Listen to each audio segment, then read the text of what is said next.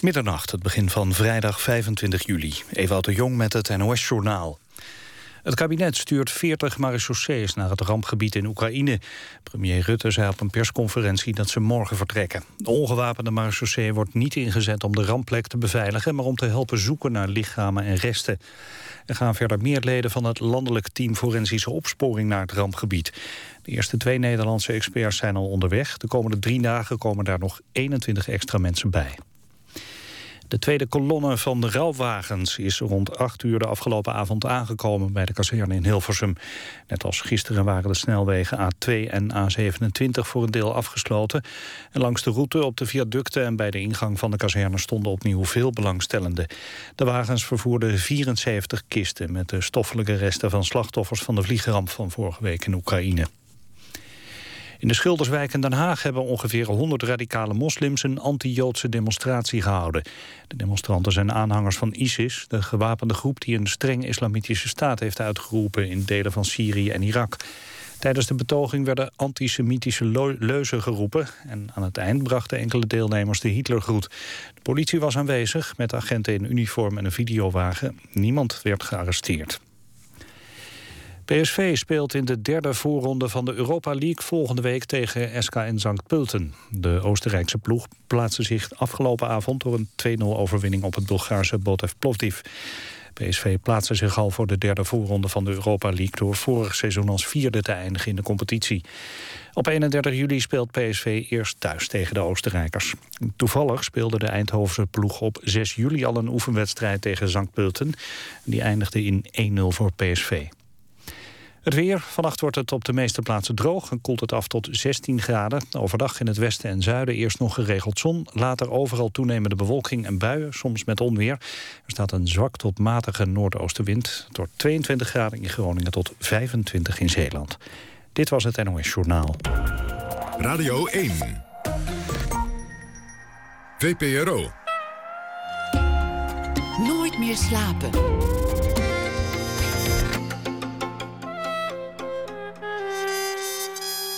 Met Pieter van der Wielen.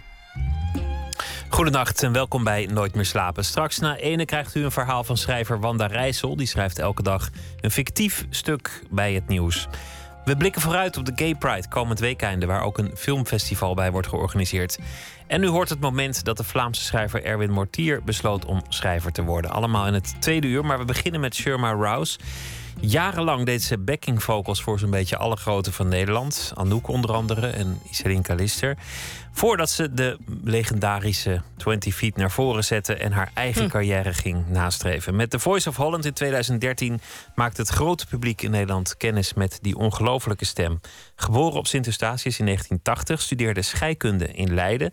Ontdekte de soul via heldinnen als Aretha Franklin en Ella Fitzgerald. Welkom, uh, Sherma. Thanks, Pieter. Wat een goede introductie.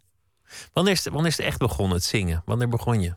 Vanaf kleins af aan. Altijd gezongen? Ja, met mijn oma in de kerk eigenlijk.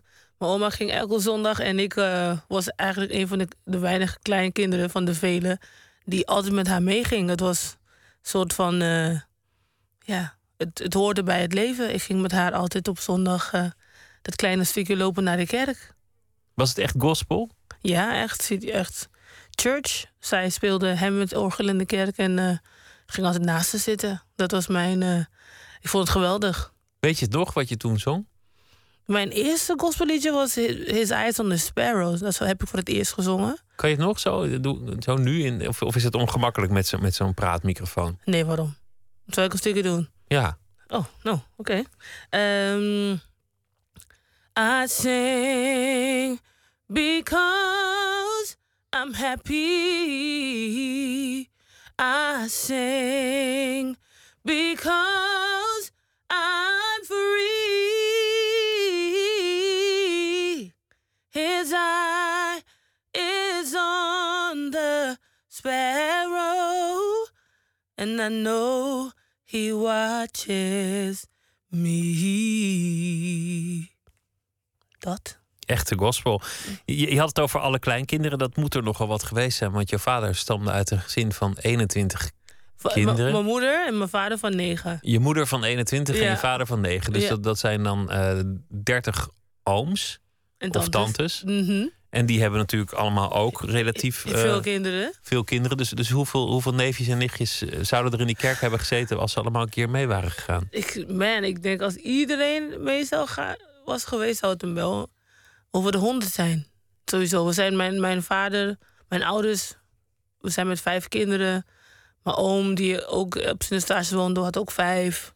Dus het was altijd heel gezellig. Je had niet echt vrienden van buiten nodig om het gezellig te maken. We waren met z'n allen gewoon, uh, het was altijd feest. Het was al feest omdat jullie bij elkaar waren? Ja, zeker. Zo gezellig. Honkballen, basketballen, van alles. Fietsen. Koken ook? Ja, oh man. Dat hoort helemaal bij mijn... mijn uh, als je na school in de middag ging je naar oma... en dan had ze voor iedereen gekookt... en dan kwam je mijn moeder ons ophalen na school. Ja, het was altijd... Het was bijna idealistisch. Het was bijna unreal gewoon. Je kon het was, alles hoefde niet op slot. Het was gewoon chill. Dus heel anders dan hoe het nu is. Maar in mijn tijd was het nog gewoon dat je buiten kon spelen en het was niks aan de hand. Dat was heerlijk. Elke middag met mijn vader naar het strand. Een half uurtje, uurtje zwemmen. Net voordat de zon onderging. Dan ging je naar huis, huiswerk maken. En dan naar bed. Om acht uur, negen uur lag ik erin. Ik heb altijd een, altijd een merkwaardige associatie van soulmuziek met kip. het hoort erbij, soul chicken, ja. Ja kip, ja, kip is echt iets uit de Caribische keuken. Je, je kan, het, uh, het mag niet ontbreken. Fried chicken of uh, baked chicken, stewed chicken, curry chicken, all kind of chicken.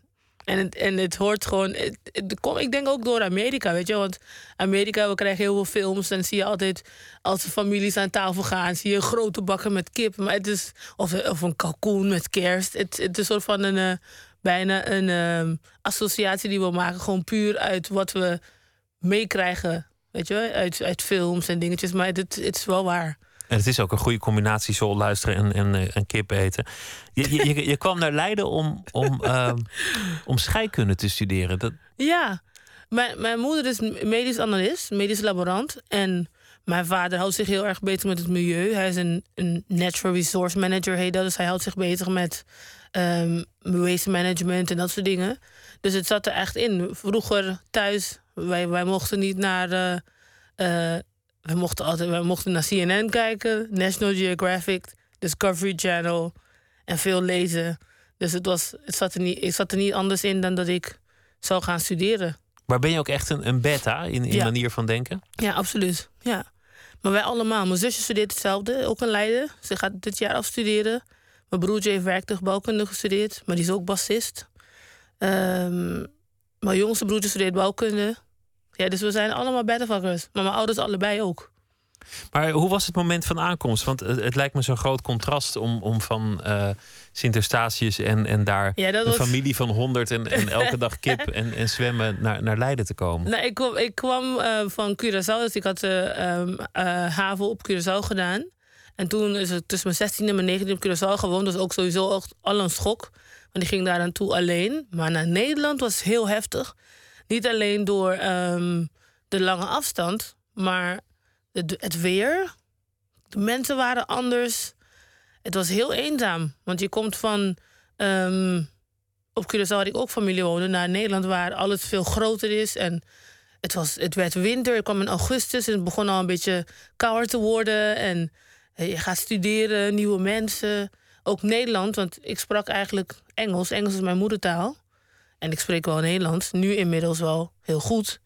Toen redelijk. Maar het is toch anders als je een, een, een les hebt van een docent uit Twente. Ik bedoel Twente, jongens. Twente, dat kan je toch niet verstaan? En dan ook nog spectrometrie. Dus je denkt van, hey Bert Mast, give me a break. En dan moet je ook nog uh, eigen boodschappen doen koken, rekeningen betalen. Alles, alles in één, plotseling. Ja, en, en, kon je aansluiting vinden bij, bij je studiegenoten? Als, als je uit zo'n andere cultuur komt? absoluut. Nou ja, ik heb mazzels gewoon dat mijn ouders ons altijd heel erg eh, bewust hebben gemaakt dat er meer is dan, dat we, dan alleen op een eilandje. Dus we, weet je, dat je gaat lezen en ook leren over andere culturen. Maar ik heb vooral in mijn, tijdens mijn studie heel veel geklaverjast. Serieus. Klaverjassen, ken je dat wel? Ja, ja ik, kan, ik ken de regels niet, maar het is, het is iets met, met kaarten. foei, Pieter, foei. Hoe kan je dat nou niet kennen, joh? Ik, ik, ik let altijd op mijn tijd en ik, ik vind het zo zonde van je tijd om spelletjes te doen. Nou, kom op. Nou, ik heb het echt... Echt nachtbraken. Echt veel gedaan met studiegenoten. Gewoon kaarten. Dat was eh, een soort van een, een, een gezelligheidje. Maar in Leiden, een studenten, studentenstad... Het mag niet ontbreken.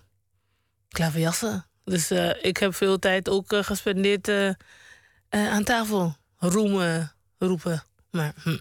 Wanneer ging je weer zingen? Want, want het, het, het- van de kerk naar, naar de scheikunde, al die Nou, tijd blijven ik- al- zingen? Ja, zeker. Want ik moest studeren, maar ik had eigenlijk geen weet... of ik besefte me niet dat ik andere keuzes had. Ik dacht, ik moet gewoon gaan studeren. Maar niet beseffen dat ik gewoon muziek kon studeren. Dat is heel raar. Maar bij ons was het gewoon... Weet je, je bent goed in scheikunde, natuurkunde, wiskunde. Automatisch zoek je iets daarin om te gaan studeren. Een nette studie om ook een net vak te vinden, eigenlijk. Ja, gewoon omdat ik het leuk vind. Niet eens van dat ik een keuze had. Maar zingen deed ik altijd al, daarnaast. Dus toen ik in Nederland kwam wonen, op mijn negentiende... had ik gelijk vrienden van in de stages die hier in een gospelkoor zaten. Van, ja, kom bij ons zingen. Zei, ja, tuurlijk, leuk. Dan heb ik gewoon een bezigheidje. En daarna, een paar maanden later, was ik backings aan het doen voor Tasha's World. En toen deden we een paar jaar later de Vrienden van Amstel Live. Toen leerde ik Kenny Dover kennen. En zo ging het maar door eigenlijk. Dus ik was altijd aan het spelen en aan het reizen met muziek. Terwijl ik aan het studeren was. Maar er is ook een moment geweest dat je, dat je de scheikunde los hebt gelaten en, en echt naar, naar het conservatorium ook bent gegaan en ook echt professioneel die zangcarrière bent gaan nastreven. Nou ja, dus het is meer professioneel de solo carrière. Maar ik was al professioneel bezig. Want ik heb, ik heb nog nooit gewerkt. Ik heb nog nooit een loonstrook gehad. Weet je wel? Ik heb altijd als muzikant gefunctioneerd. Ik heb zelfs eh, mijn, eh, mijn conservatorium gewoon zelf betaald. Want ik was gewoon zo goed aan het verdienen. Dus ik heb, eh, nadat ik scheikunde had afgestudeerd in Leiden... ben ik naar eh, Rotterdam verhuisd. Waar alles gebeurt met de muziek. Dat was zo leuk. Alle sessies afgaan en veel spelen en jammen. En eh, toen heb ik jazz gestudeerd. En alleen maar omdat ik dacht, nou ja, het is zo gaaf om muziek te kunnen lezen. En zo heb ik ook heel veel gave collega's leren kennen... waarmee ik nog steeds veel speel. Na al die tijd. Dus, eh, Kon je, kon je nog wel veel leren? Want je, je deed het al heel lang en je, en je hebt een enorm goed gehoor en een enorme muzikale intuïtie. Nou, ik denk dat je, het heeft me heel veel gebracht. Weet je, op Codarts studeren, ik, ik leerde eh, noten lezen, eh, pianolessen. Ehm, je leert ehm, andere stijlen muziek kennen en waarderen. Want ik deed gospel en soul en funk, maar de jazz had ik nog nooit echt ehm, gecheckt. Dus het was heel tof om eh, een solo van Ella te moeten uitschrijven. Of Chet Baker te luisteren. Of eh, ja, het was, het was gewoon een, een nieuwe, nieuwe kleurenpalet in mijn, in, mijn, eh, in mijn kunst. Het was heel tof. En het is natuurlijk, jazz is, is relatief vergeleken met de soul en de gospel qua zang heel beheerst, heel gecontroleerd. Zeker. Maar het is, het is, een, het is gewoon net als in alle stijlen heb je bepaalde ehm, regels, zeg maar. Als ik jazz moet zingen, dan denk je, oh, dat is een jazzzangeres. Als ik eh, blues zing, dan ben ik blues. Of gospel. Of, het is gewoon puur dat ik blijf Sherma, maar ik, ik eh, heb respect voor de, voor de traditie. En, en elke genre heeft zijn traditie. Kun je ook echt als, als Ella Fitzgerald zo'n zo'n sket doen, zo- zo- zo'n ladder? Zo'n... Ja, Nu zo, paraat? Eh, ja. ehm eh, sweet and lovely, let it be good. Oh, let it be good to me. I'm so awfully misunderstood. Oh, it, oh, it, oh, it be good to me.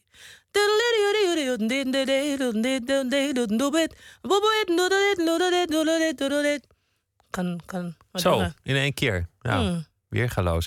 Ik, ik, ik wilde ehm, iets, iets draaien. eh, ehm, we gaan straks iets, iets luisteren van jouzelf. Maar ik wilde, Mhm. wilde eerst, eh, om de boel maar lekker in het honderd te gooien... iets draaien van een, een grote heldin, Aretha Franklin. Yeah, Een van de allermooiste stemmen uit eh, de geschiedenis. zeker. En het nummer heet Ain't No Way.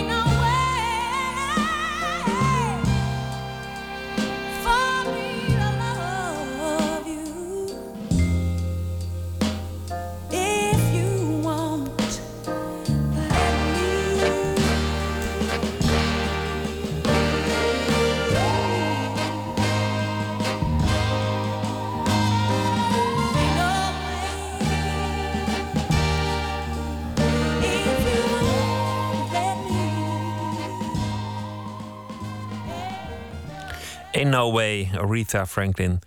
Als je één, één moest kiezen, dan, dan is, is zij denk ik je, je grootste held. Ja, zij is absoluut. Maar weet je wat het is? Het is niet eens door haar stem, hè? Maar het is echt door de manier waarop zij iets kon vertellen. Dat je hebt, voor mij is tekst.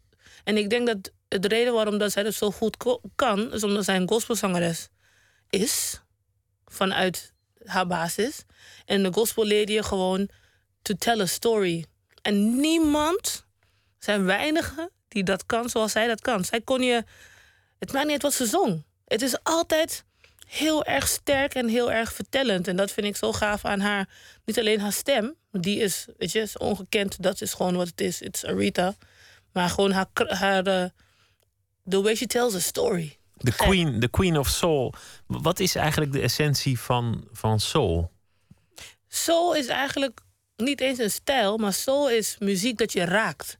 En ik vind altijd heel grappig dat iedereen uh, soul in een, in, een, in een hoekje plaatst als een bepaalde genre.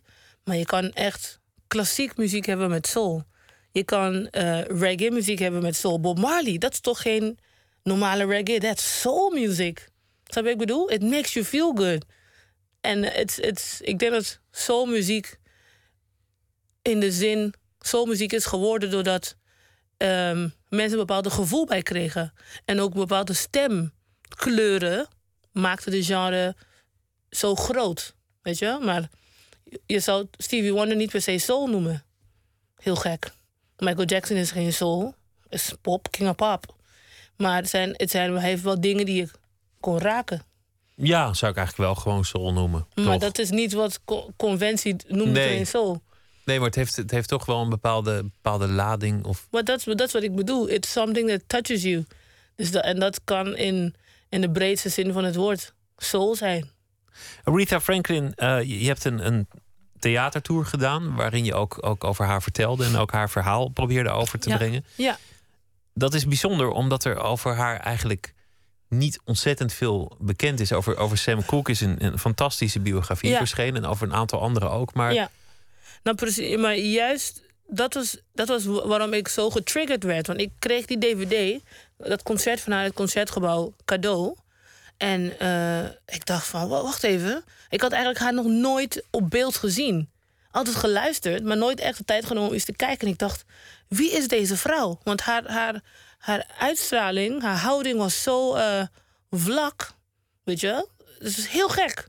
Ik dacht, huh? Mensen werden helemaal wild. Maar zij bleef zo kalm. Haar stem deed al het werk. En ik dacht, wacht even, wat is, wie is deze vrouw? En ik ben echt een beetje gaan lezen. En ik werd steeds meer geprikkeld. Ik dacht, het is zo weinig te vinden. Ik heb echt allerlei dingen online moeten bestellen. Van Amazon, boeken, um, um, stukjes, um, interviews op YouTube. En zo ben ik, heb ik een beetje alles vergaard. En ook mensen gesproken die misschien iets zou kunnen weten van haar. en het bleek dat ze gewoon echt een hele aparte leven heeft geleid. Haar moeder was overleden toen ze een jaar of zes was. En dus werd opgevoed door haar vader. Maar haar vader was een spreker die de, de, door heel het land reisde. Dus zij waren gewoon de hele tijd met haar zussen. Het was een voorganger in, in de kerk in Memphis? Ja. C.L. Franklin, ja. En, en die, was zo, die kon zo mooi praten. Die, die was al zo bekend. Waanzinnig, waanzinnig. Dat, dat hij er veel geld mee verdiende. En... Maar hij reisde ook. En dus zij gingen ook met hem mee. Zij en haar zussen. En uiteindelijk zijn ze beland in Detroit. Waar, ze, waar hij zich heeft gevestigd. Maar het was... Ze was moeder op haar veertiende. Aretha was moeder op, op haar veertiende ja, al. Ja, ze heeft vier zonen. En uh, de tweede was op haar zestiende. Toen op haar negentiende ging ze trouwen met Ted White. Hij was toen, toen de tijd haar manager. En ze heeft met hem een, ook een, een belangrijke fase in haar carrière meegemaakt. En toen ging ze scheiden. Maar het was. Al die dingen waren niet interessant. En dat vond ik zo mooi. Dat vind ik zo tof ook aan haar als artiest. Is dat het gaat niet om wat je aan het doen bent. Het gaat om. Um, en ook niet met wie, maar gewoon puur je kunst. Haar muziek. Het was, niet, het was verder niet interessant. Niemand weet dat zijn moeder was zo jong. En het boeit ook niemand, want ze is je gewoon weet heel niet privé. met wie ze was. En, en nee, je, weet, je gewoon lekker, geen, lekker privé, lekker... Geen glamourparties, geen Nee, uh, nee op, haar, op haar, latere leeftijd krijgt ze veel meer uh, van dat, dat soort dingen. Maar ik, ik weet niet, ik vind het gewoon heel mooi dat je je, je artistry, je kunst ehm, voorop stelt. En alle andere dingen zijn niet interessant. Bij haar vader ehm, schijnt dat, dat er ook al heel veel grootheden over de vloer kwamen. Als Martin Luther King schijnt Mahalia Jackson. daar thuis zijn geweest. Mahalia Jackson, eh, Malcolm Sam X, Cooke. Sam Cooke. Ehm, het was gewoon een, het was een, aan, een man van aanzien. Hij was gewoon een hele goede spreker. En, eh, en me, wat heel gaaf is, is dat er is een, een duet. Aretha heeft heel weinig duetten gedaan. En er is eentje op die plaat uit 61. Ehm, The First 12 Sides heet die plaat. Een supermooie plaat met wat blues dingen erop. En er is één duet, Love is the Only Thing. En die is met Mahalia Jackson. En als je die hoort, het is ongekend. Want allebei de zangeressen zijn zo in dienst van het liedje. Het is het mooiste nummer van het hele plaat. En eh, met dat soort kleine dingetjes werd ik zo geprikkeld dat ik... Ja, ik, ik heb zelf een, een cd ook opgenomen als eerbetoon aan, aan haar. Maar niet eens per se omdat ik dacht, dit is een tribute, want ze leeft. Maar gewoon puur aan haar oeuvre. Want al, bijna alles wat zij deed waren covers. Maar omdat zij het deed, werd het een hit. Respect is van Otis Redding. In 63. Maar zij maakt het een hit in 65. Ik, het is, toch, is toch raar? Maar niemand, niemand luistert naar Otis' versie. Respect is van Arita nu. Ja, zo zijn, zo zijn er meer nummers die, die zij, zij Heel heeft veel. gedaan. Heel veel. Sam Cooke wordt, wordt wel eens van gezegd. Dat is natuurlijk op zich al een, een heel wonderlijk figuur. Omdat hij zo'n mooie stem had en zo'n mooie man was. En zo jong Knapperd, ja. is, is eh, gestorven. En ook Ja. nog mysterieus doodgeschoten in een Ja. motel en, en Ja. nooit opgelost. Maar er wordt ook van hem gezegd dat hij de ontdekker van Aretha was. Is dat terecht? Ah, ja, dat kan je wel zeggen. Hij was vooral voor haar, denk ik. Dat, dat lees ik in. Als je heel veel dingen leest, dan kom je erachter van: nee, hij heeft wel echt invloed gehad op haar, haar keuzes. Dus door hem is ze echt van de. In, in zijn voetsporen is vanuit de gospel naar de soul en naar de jazz gaan treden. Dus ik, ik denk dat je dat wel kan zeggen. Het is wel eigenlijk een mooie, mooie, eh, mooie bevinding. Dus de, de, mannen, de mannen waren altijd belangrijk in het leven van Aretha. Ook al weten we Ja. er weinig van.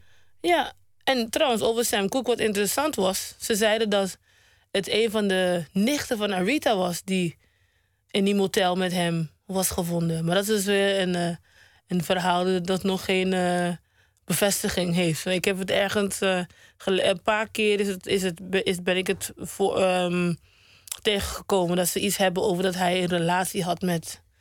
iemand die met haar te maken had. Heel interessant. Hij had veel relaties. Dat, dat is een Ja. ding wat zeker Ja. is. Zo, man, hè? Mhm.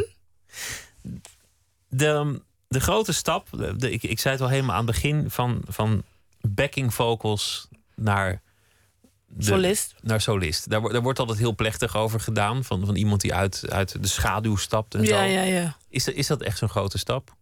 Nou, het is een hele grote stap omdat je gewoon moet gaan kiezen voor jezelf. En dat is het moeilijkste, in ieder geval voor mij, omdat ik heel erg veel hou van ehm, het werk, weet je, het koortjes zingen. En ook in dienst zijn van iets en iemand alleen maar beter laten klinken. Het is echt het mooi, een van de mooiste dingen die er zijn, weet je, dat je als backing vocal iemand kan ondersteunen. Dus het was heel lastig om te zeggen: oké, ik ga dat niet meer doen. Ik ga alleen maar kiezen voor Sherma. En dat is.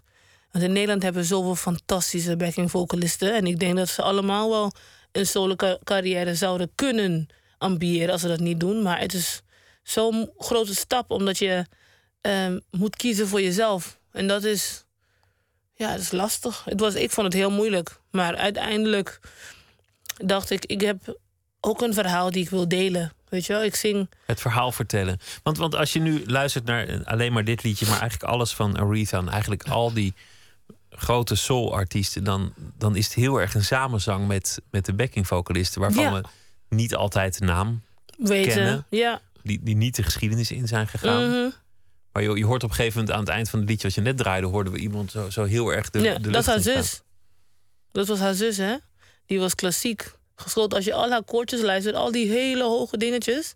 Over, over een periode van tien jaar bijna, was haar zus. Die deed eh, al die hoge stemmetjes. Maar ja, dat weet, dat weet bijna niemand. Maar het is. Het zijn, eh, maar dat zijn de dingen eigenlijk, dat jij dat opvalt, is alleen maar een compliment. En dat is voor mij, dat is hoe het is geweest heel lang. Dat je dat iemand kon zeggen, sure, ik hoor jou in de koortje. Dat je een plaat opzette, Walter Hamel, Alain Clark, eh, Anouk, noem maar op. En dat mensen me opbellen van Sherma, heb ik jou niet gehoord? In die koord, ja, ja, ik ben het. Of dat mijn zusje me belt, hey, je hebt dat ingezongen, ik weet het, ik ken je stem. En dat is, ook een compliment, dat mensen je vragen om, vragen om jou specifiek voor jouw stem. Dat is ook te gek. Het, het gerucht dat, dat je vaak hoort is, is artiesten op hun retour die, die een heel goed koortje ineens gaan huren om, om, hun, eh, om, om ze te redden als ze, als ze de uithaal niet meer halen. Ja, dat gebeurt ook wel eens, ja. Ja, ik, ik, onze job, als back, je job als backing is echt... Het is zo tof, want je, je hebt vrijheid, weet je. Je bent met z'n drieën, je bent een unit. Maar je bent ook, zeg maar, ehm, ter ondersteuning van. Ik bedoel, als je een koortje wegdenkt, klinkt het niet meer hetzelfde. Wat ik bedoel? Het is, ik weet het niet, het is, het is iets zo magisch. Daarom hou ik zoveel van de muziek van Bob Marley. De I Trees, die zijn mijn grootste inspiratiebronnen. Die, eh, die, die, liedjes, die oes en die... eh, oh man, geweldig. Als ik er nu aan denk, krijg ik kippenvel. We gaan luisteren naar, ehm, naar muziek van jou zelf. Mhm. Want je hebt die grote stap gezet. A Place Called Home heet het Mhm. nummer.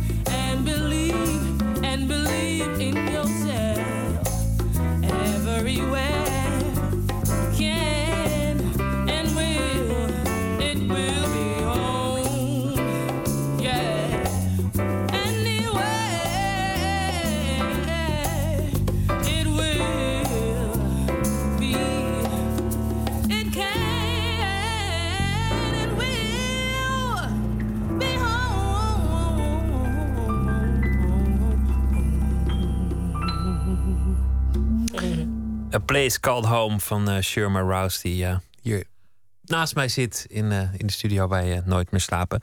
Van een album met Kim Hoorweg samen gemaakt. Ja, Dedicated to You heet het. Kim, die, die inmiddels is ze ook niet, niet meer piep piep jong, maar die Nog ontzettend. steeds, nog steeds piepjong hoor, die heel 21. jong.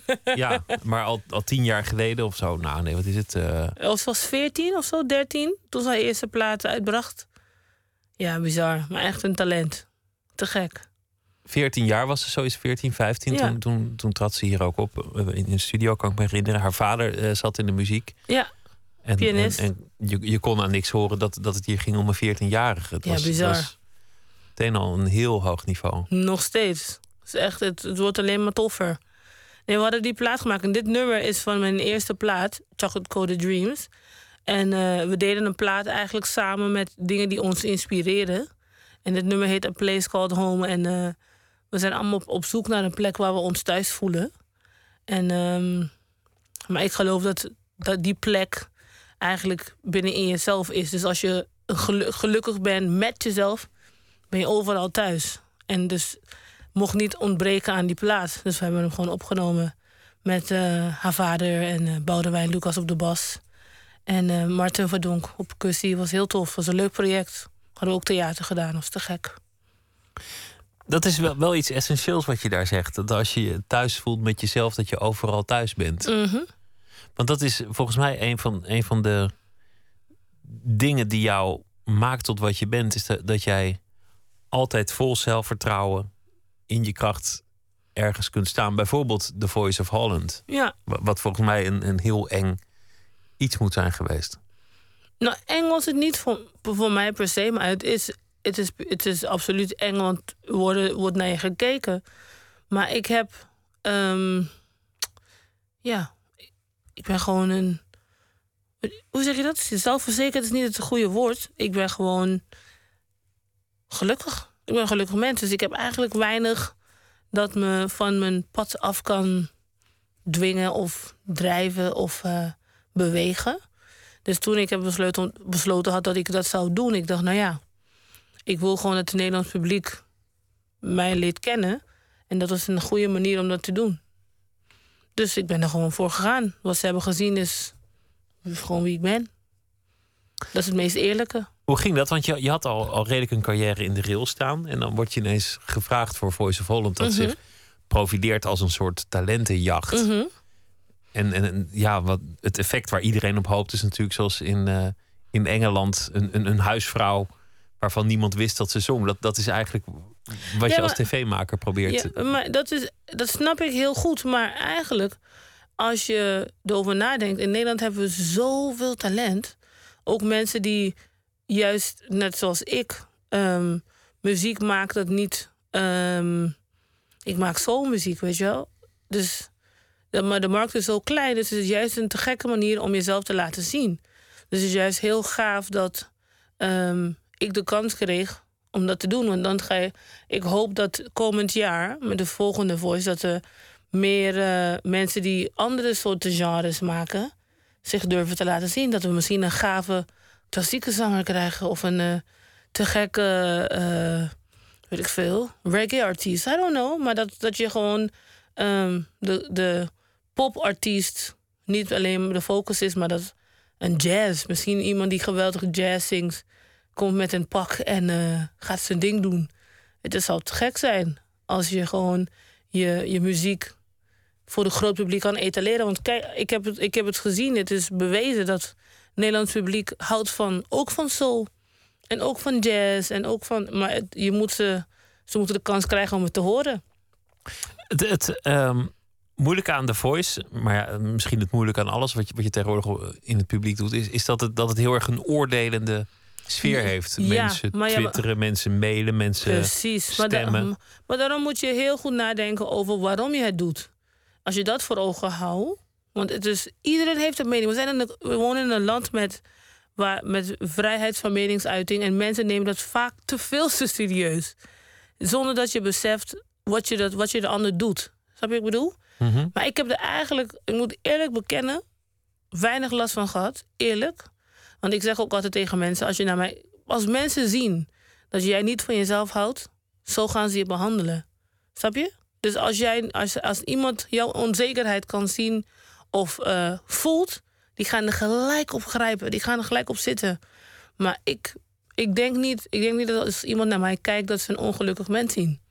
Dus dan heb je eigenlijk geen reden toe om, om, die, om mij dan naar beneden te willen halen. Want ik straal dat niet uit. Dus, dus, dus als je aan zo'n programma meedoet, moet je gewoon heel zeker zijn van je zaak. En het gaat niet om ehm, arrogant zijn, maar je have to love yourself. Zo simpel is het. En als je dat doet, dan geef je weinig ruimte voor kritiek op je persoon of op je. Want iedereen zei: Sure, weet je het zeker? Je bent een gezette vrouw, ik weet niet of ik dat zou doen. Ik zeg: Ja, maar. Weet je, er zijn, er zijn zoveel soorten mensen. Waarom niet? Ik ben een mooie vrouw. Wat wil je dat ik doe? Ik kan er niks aan doen. Het is gewoon zo. Dus eh let's go for it. En, Is dat, is dat altijd zo makkelijk geweest, de, de acceptatie van, van, van jezelf en, en, ja, en, en je postuur? Want je hebt, Ja. je hebt geloof ik iets met je schildklier, Ja. wa- waardoor Ja. het... En het is jammer, het is vervelend, want als ik medicijnen zou kunnen nemen, maar het slaat heel vaak op mijn stem. Mijn stem is heel vat, gevoelig voor van alles. Zelfs een paracetamol, dan kan ik niet nemen als ik moet gaan zingen. Snap je wat ik bedoel? Het is heel vervelend, maar het is wat het is. Dus ik ben gewoon aan het sporten, proberen op te letten en nu steeds meer tijd te maken. Want hetzelfde als kiezen voor een backing vocal naar een solist, is ook kiezen voor je eigen gezondheid. Dus ik moet echt tijd maken, want eigenlijk ik heb geen tijd om te sporten. Ik heb een personal trainer nu. Het is echt net zoals met kiezen voor de solo carrière. Kiezen voor jezelf is zo moeilijk voor mij dan, omdat ik heel weinig, heel moeilijk nee kan zeggen. Echt moeilijk. Dus het is ehm, dat hele stap zet zich door in alles. Dat is eigenlijk wel tof uiteindelijk nu, want eh, dat ik bedenk van nou ik maak een keuze voor Sherma in de grootste zin van het woord. Dat is wel tof. Je zei eerder dat je, daar, dat je daar even moeite mee had, omdat je, dat, je, dat je het te mooi vindt om samen te werken, om in het geheel op te gaan. Dat Ja. je het moeilijk vond om Ja. voor jezelf eh, te kiezen.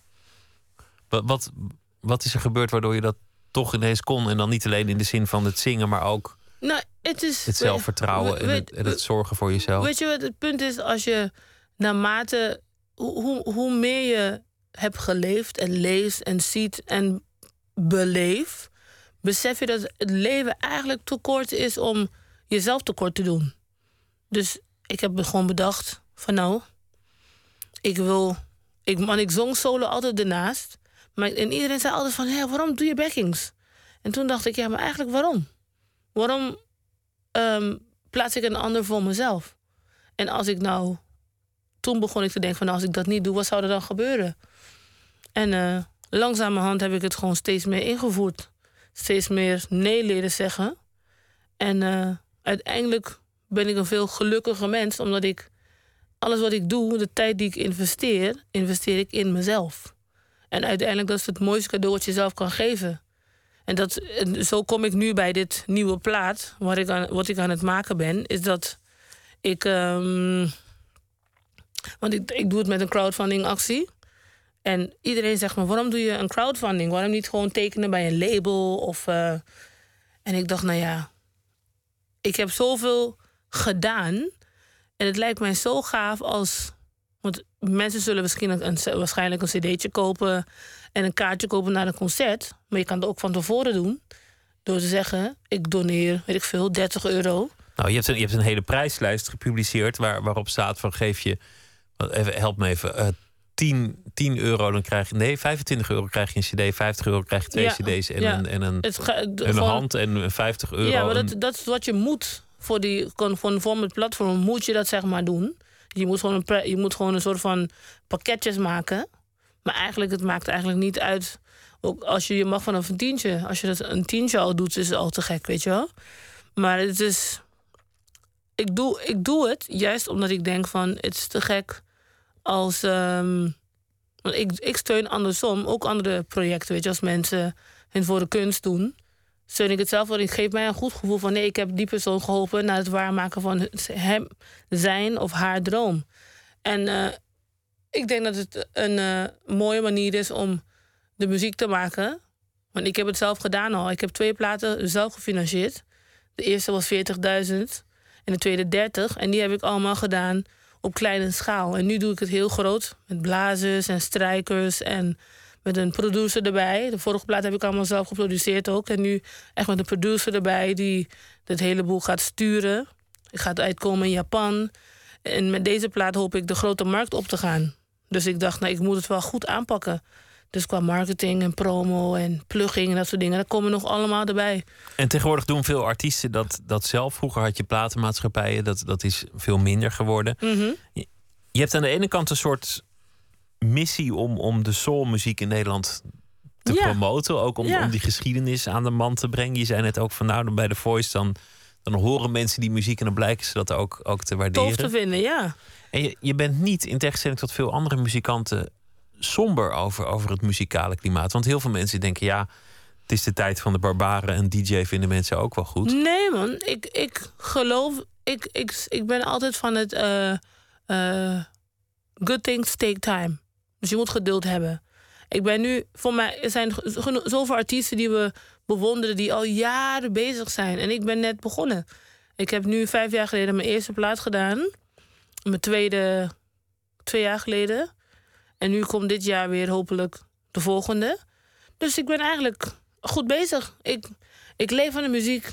Ik eh, heb een dak boven mijn hoofd. Ik kan echt doen waar ik zin in heb. Ik werk hard. Ik kan niet voor je liegen. Iedereen zegt van nu... van oh Sherman, het gaat goed met je. Maar ik ben nog steeds die lange uren aan het maken. Zeven dagen in de week aan het werk.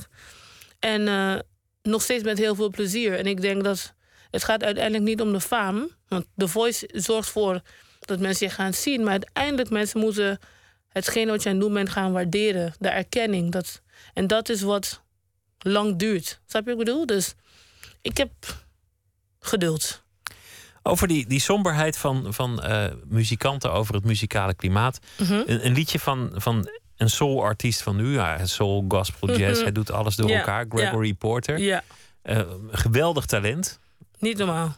Fantastische artiest. Ik, ik heb hem laatst zien optreden in het voorprogramma van Stevie Wonder, maar liefst. Mhm. we, la- we luisteren naar het nummer dat heet eh, Musical Genocide.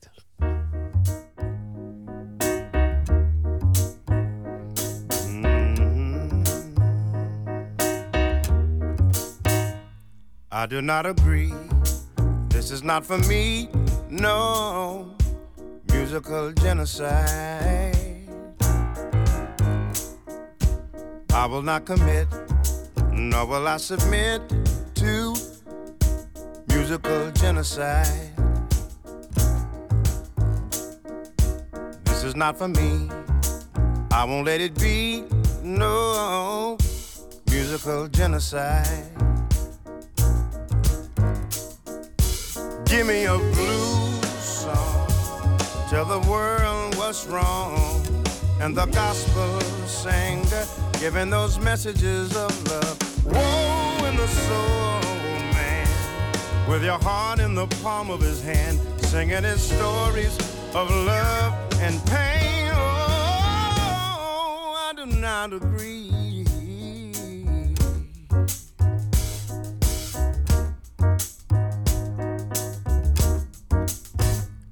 I do not agree.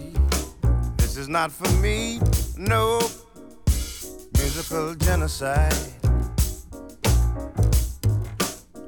I will not commit, nor will I submit to musical genocide. This is not for me. I won't let it be.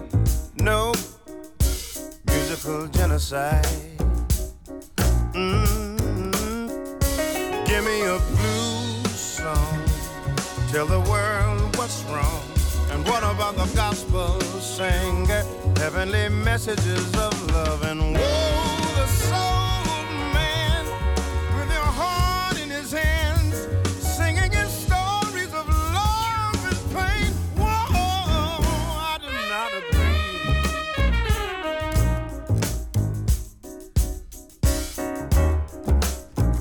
do not agree, I do not agree. No.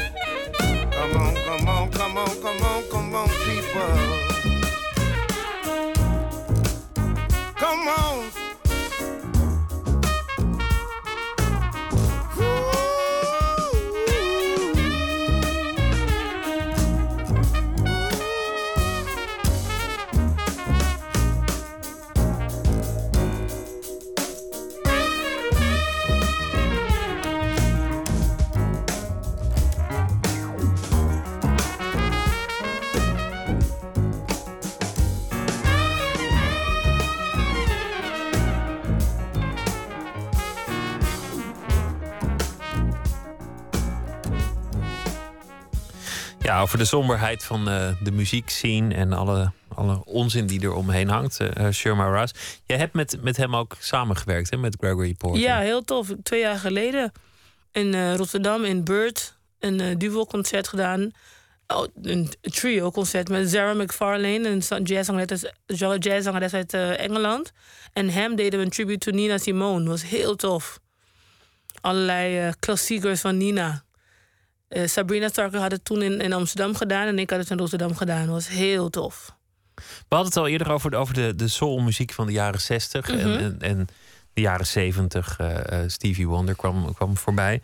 In de jaren 80, ja, de king of pop, Michael Jackson of, of misschien Prince. Maar verder leek het heel lang eigenlijk alsof de soulmuziek een beetje aan het wegkwijnen was. En ineens is er weer die explosie gekomen. Het begon in de jaren 90 en nooit meer weg geweest van allemaal nieuwe soulartiesten. Nou, ik denk dat.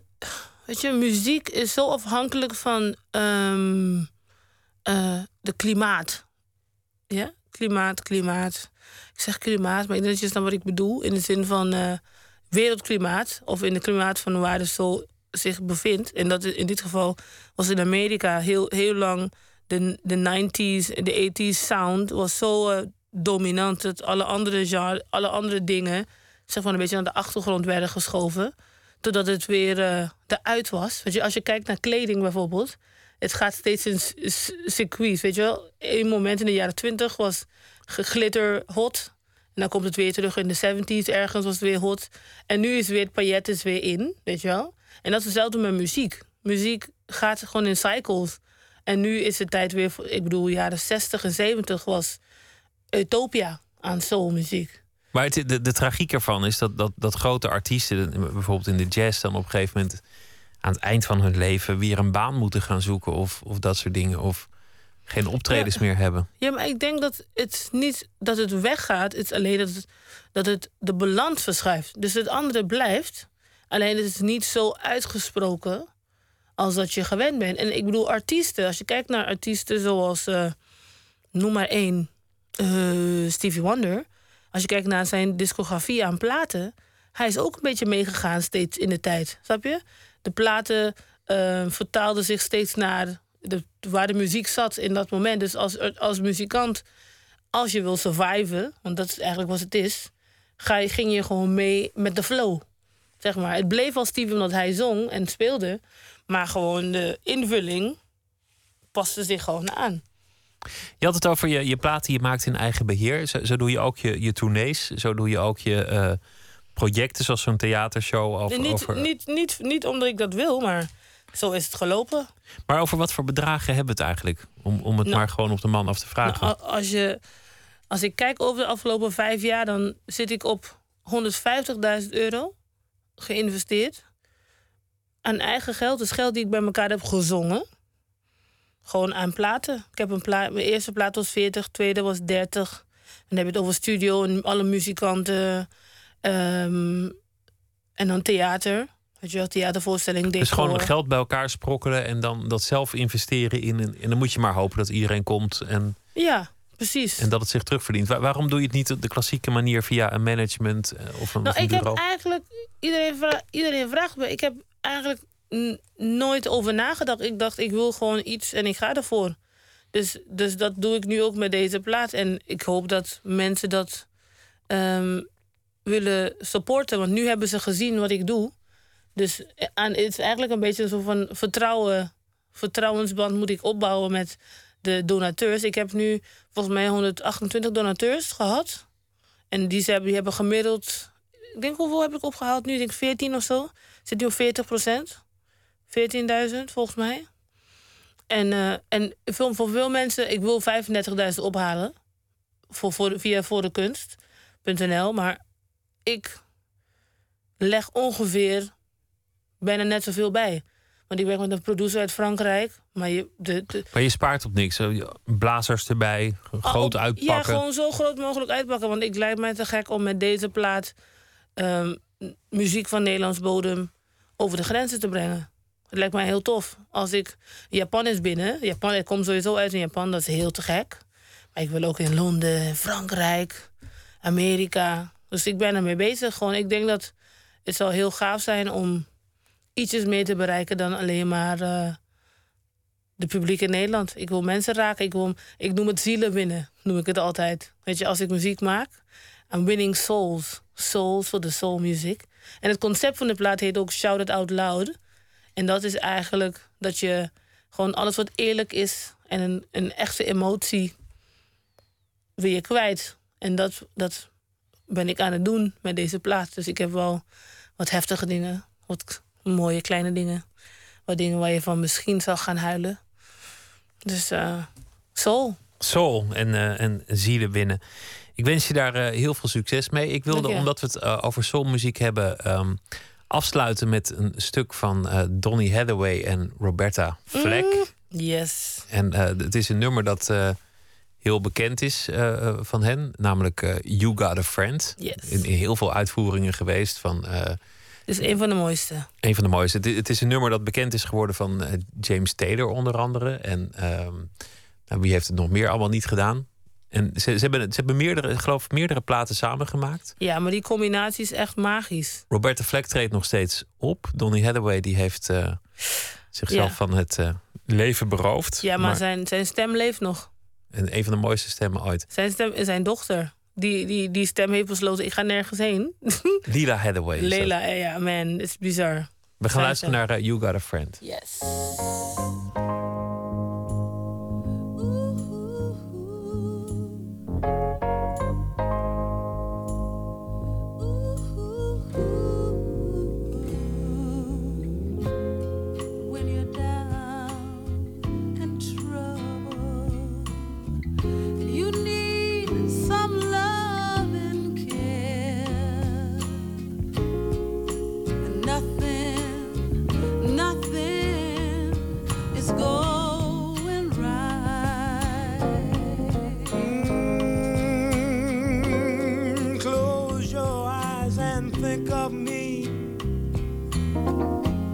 Soon I will be there to brighten up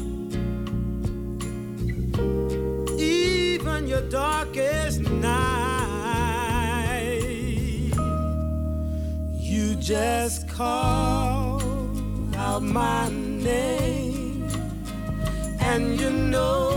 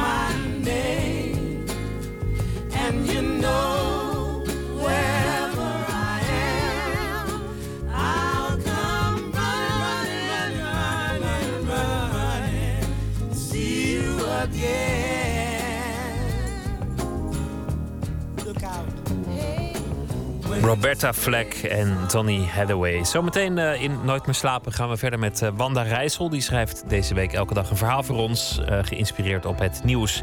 Fictie op basis van de actualiteit. En het keerpunt in het leven van Erwin Mortier, schrijver uit Vlaanderen. Wanneer hij besloot om schrijver te worden.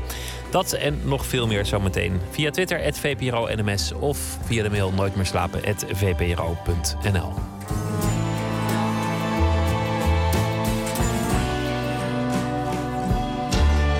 Radio 1. Het nieuws van alle kanten.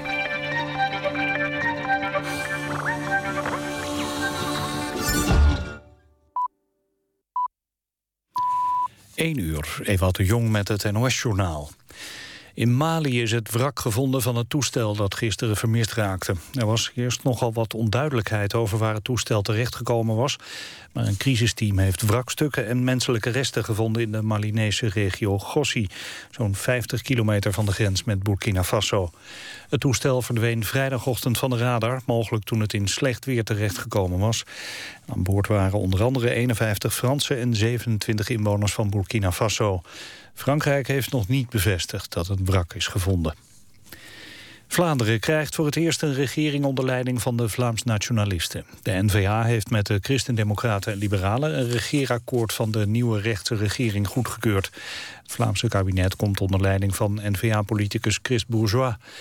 N-VA-voorzitter Bart de Wever sprak op zijn partijcongres van een nieuw hoofdstuk in de geschiedenis van Vlaanderen. De kans is groot dat de partij ook in de landelijke Belgische regering komt. In de Schilderswijk in Den Haag hebben ongeveer 100 radicale moslims een anti-Joodse demonstratie gehouden. Tijdens de demonstratie werden antisemitische leuzen geroepen. En aan het eind van de betoging brachten enkele deelnemers de Hitlergroet. De politie was aanwezig met agenten in uniform en een videowagen. Niemand werd gearresteerd. Voetbalclub PSV speelt in de derde voorronde van de Europa League volgende week tegen SK in St. Pölten. De Oostenrijkse ploeg plaatste zich de afgelopen avond door een 2-0 overwinning op het Bulgaarse Botev Plovdiv. PSV plaatste zich al voor de derde voorronde van de Europa League door vorig seizoen als vierde te eindigen in de competitie. Op 31 juli speelt PSV eerst thuis tegen de Oostenrijkers. Het weer. Vannacht wordt het op de meeste plaatsen droog en koelt het af tot 16 graden. Overdag in het westen en zuiden eerst nog geregeld zon. Later overal toenemende bewolking en buien, soms met onweer. Er staat een zwak tot matige noordoostenwind. Het wordt 22 graden in Groningen tot 25 in Zeeland. Dit was het NOS Journaal. Radio 1. VPRO. Nooit meer slapen.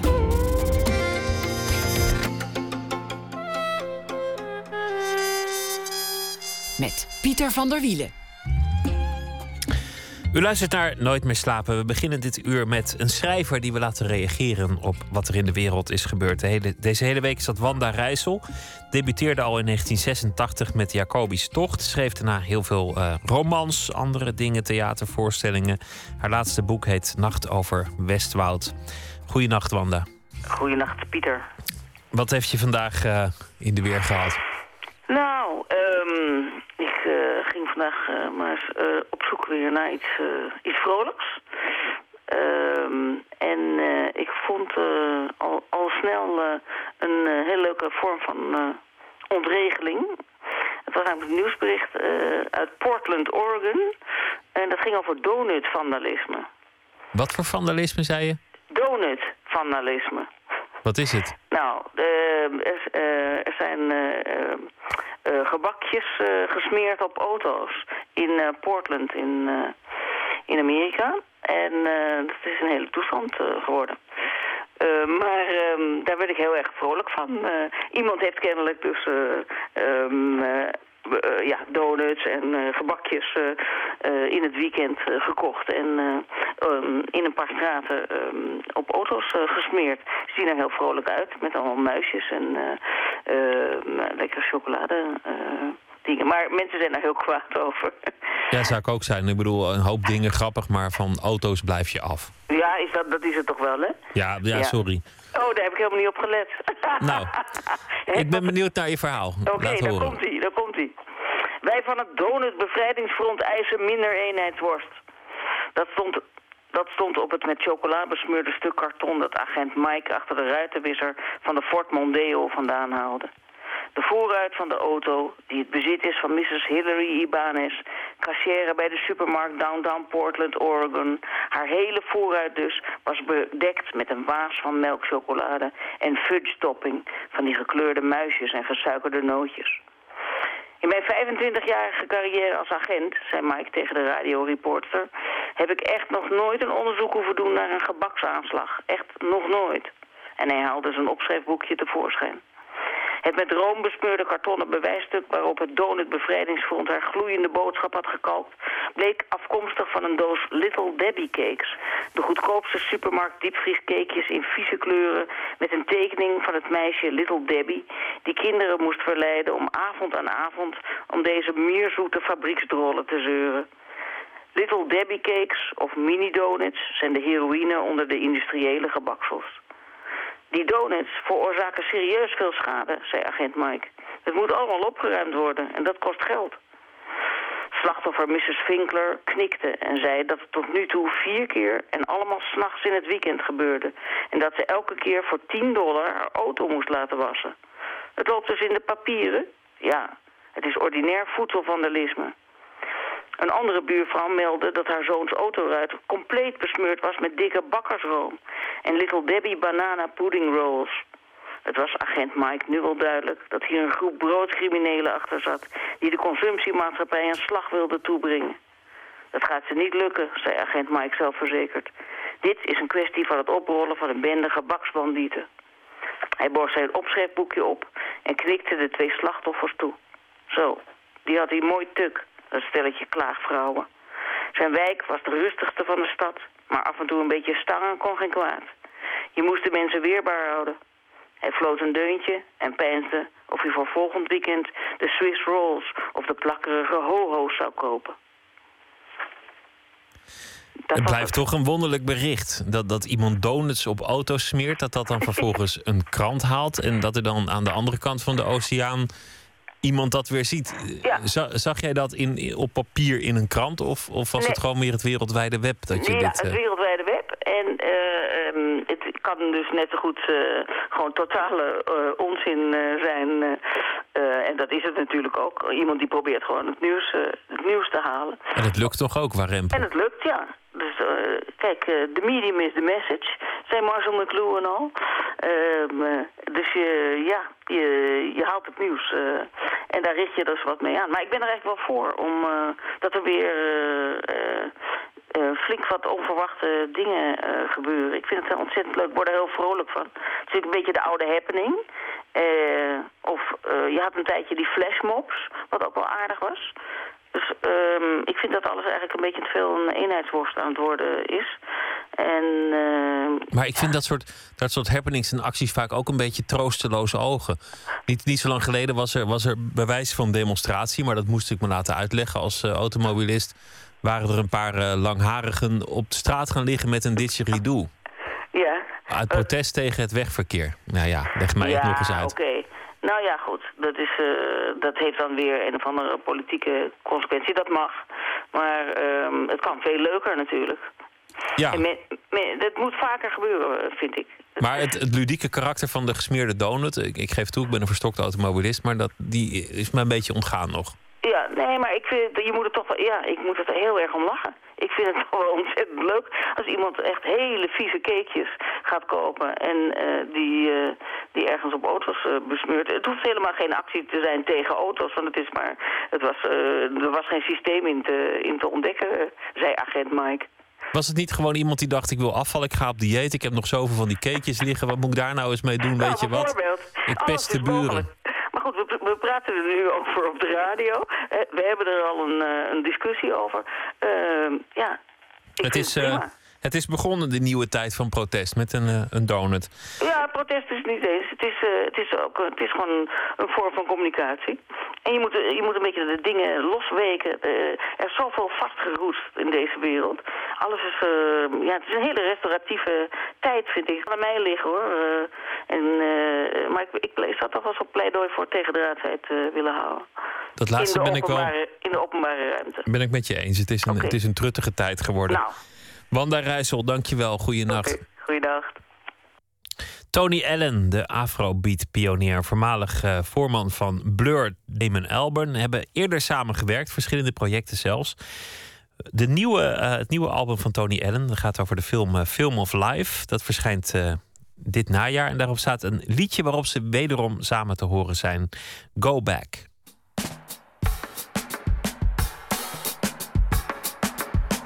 when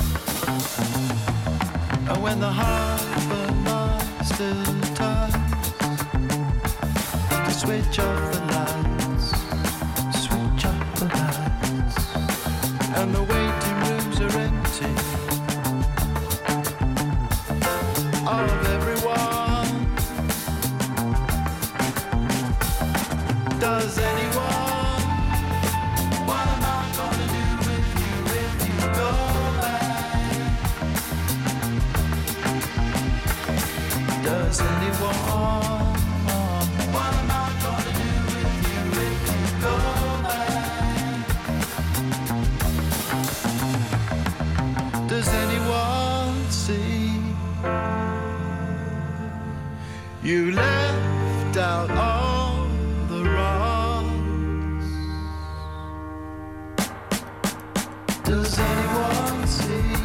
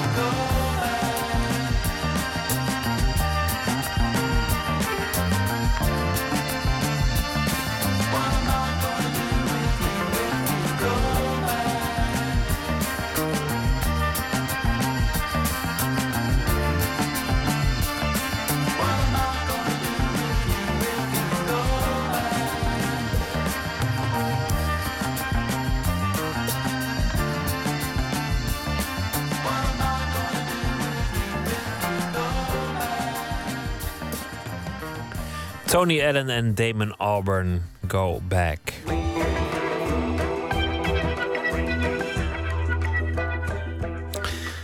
Wanneer neemt iemand het besluit om zijn leven op te gaan hangen aan het schrijven, het schilderen of het beeldhouden? Is dat alleen maar een kwestie van aanleg of talent? Of is er ook een daadwerkelijke aanleiding in het leven om met dat talent iets te gaan doen? Verslaggever Matthijs Deen vraagt dat deze zomer aan kunstenaars. Wat was dat keerpunt in het leven? Vandaag met de Vlaamse romanschrijver Erwin Mortier, die voor Nooit meer slapen terugging naar het dorp van zijn jeugd, Hansbeke.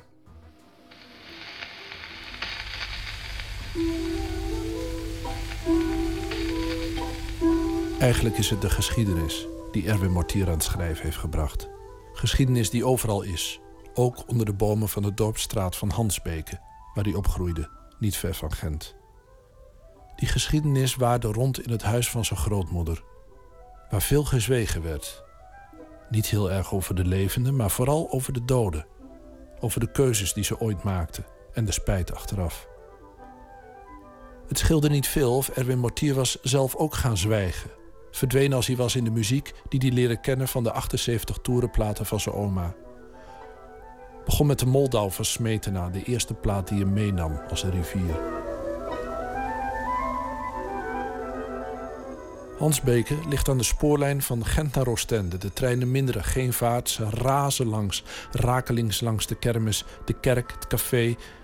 In een rechte hoek op de dorpstraat... waar ze van tijd tot tijd de klokken overstemmen... om dan weer naar elders te verdwijnen.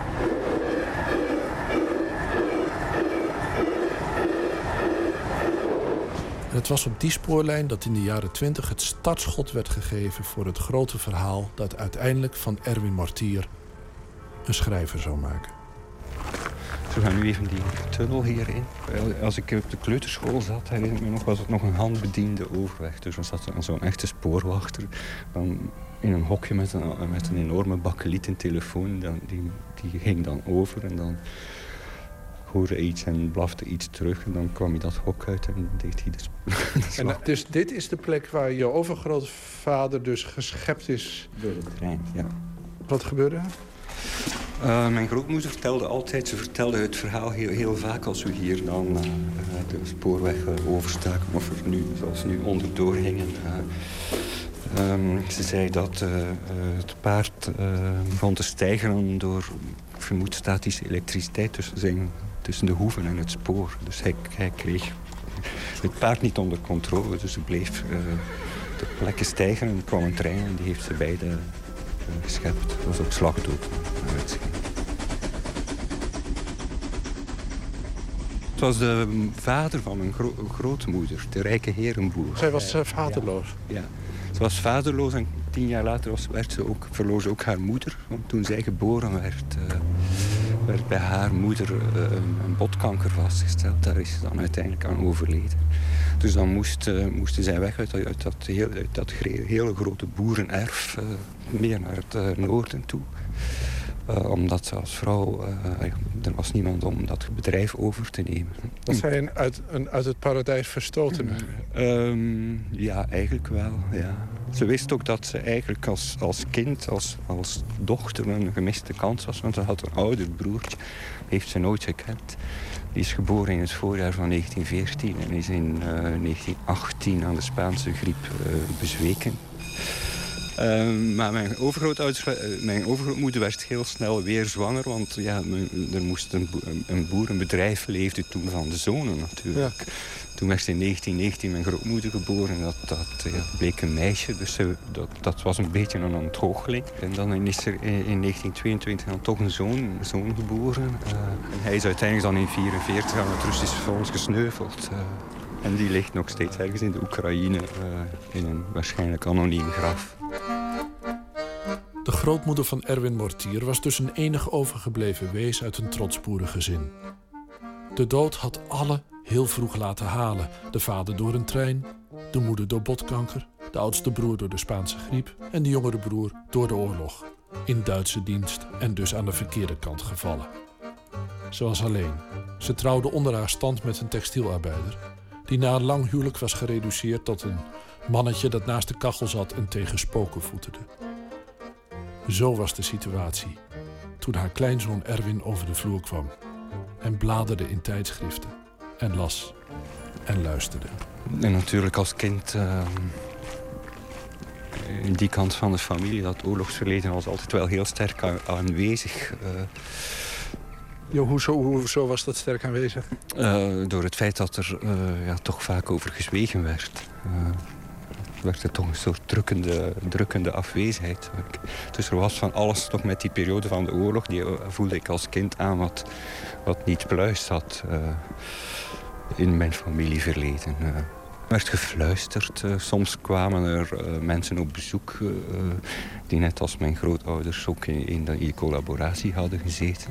Dus tijdens de oorlog ja, ideologisch en politiek met de, met, met, met de Duitsers hebben eh, gehuld, zal ik maar zeggen. Ja.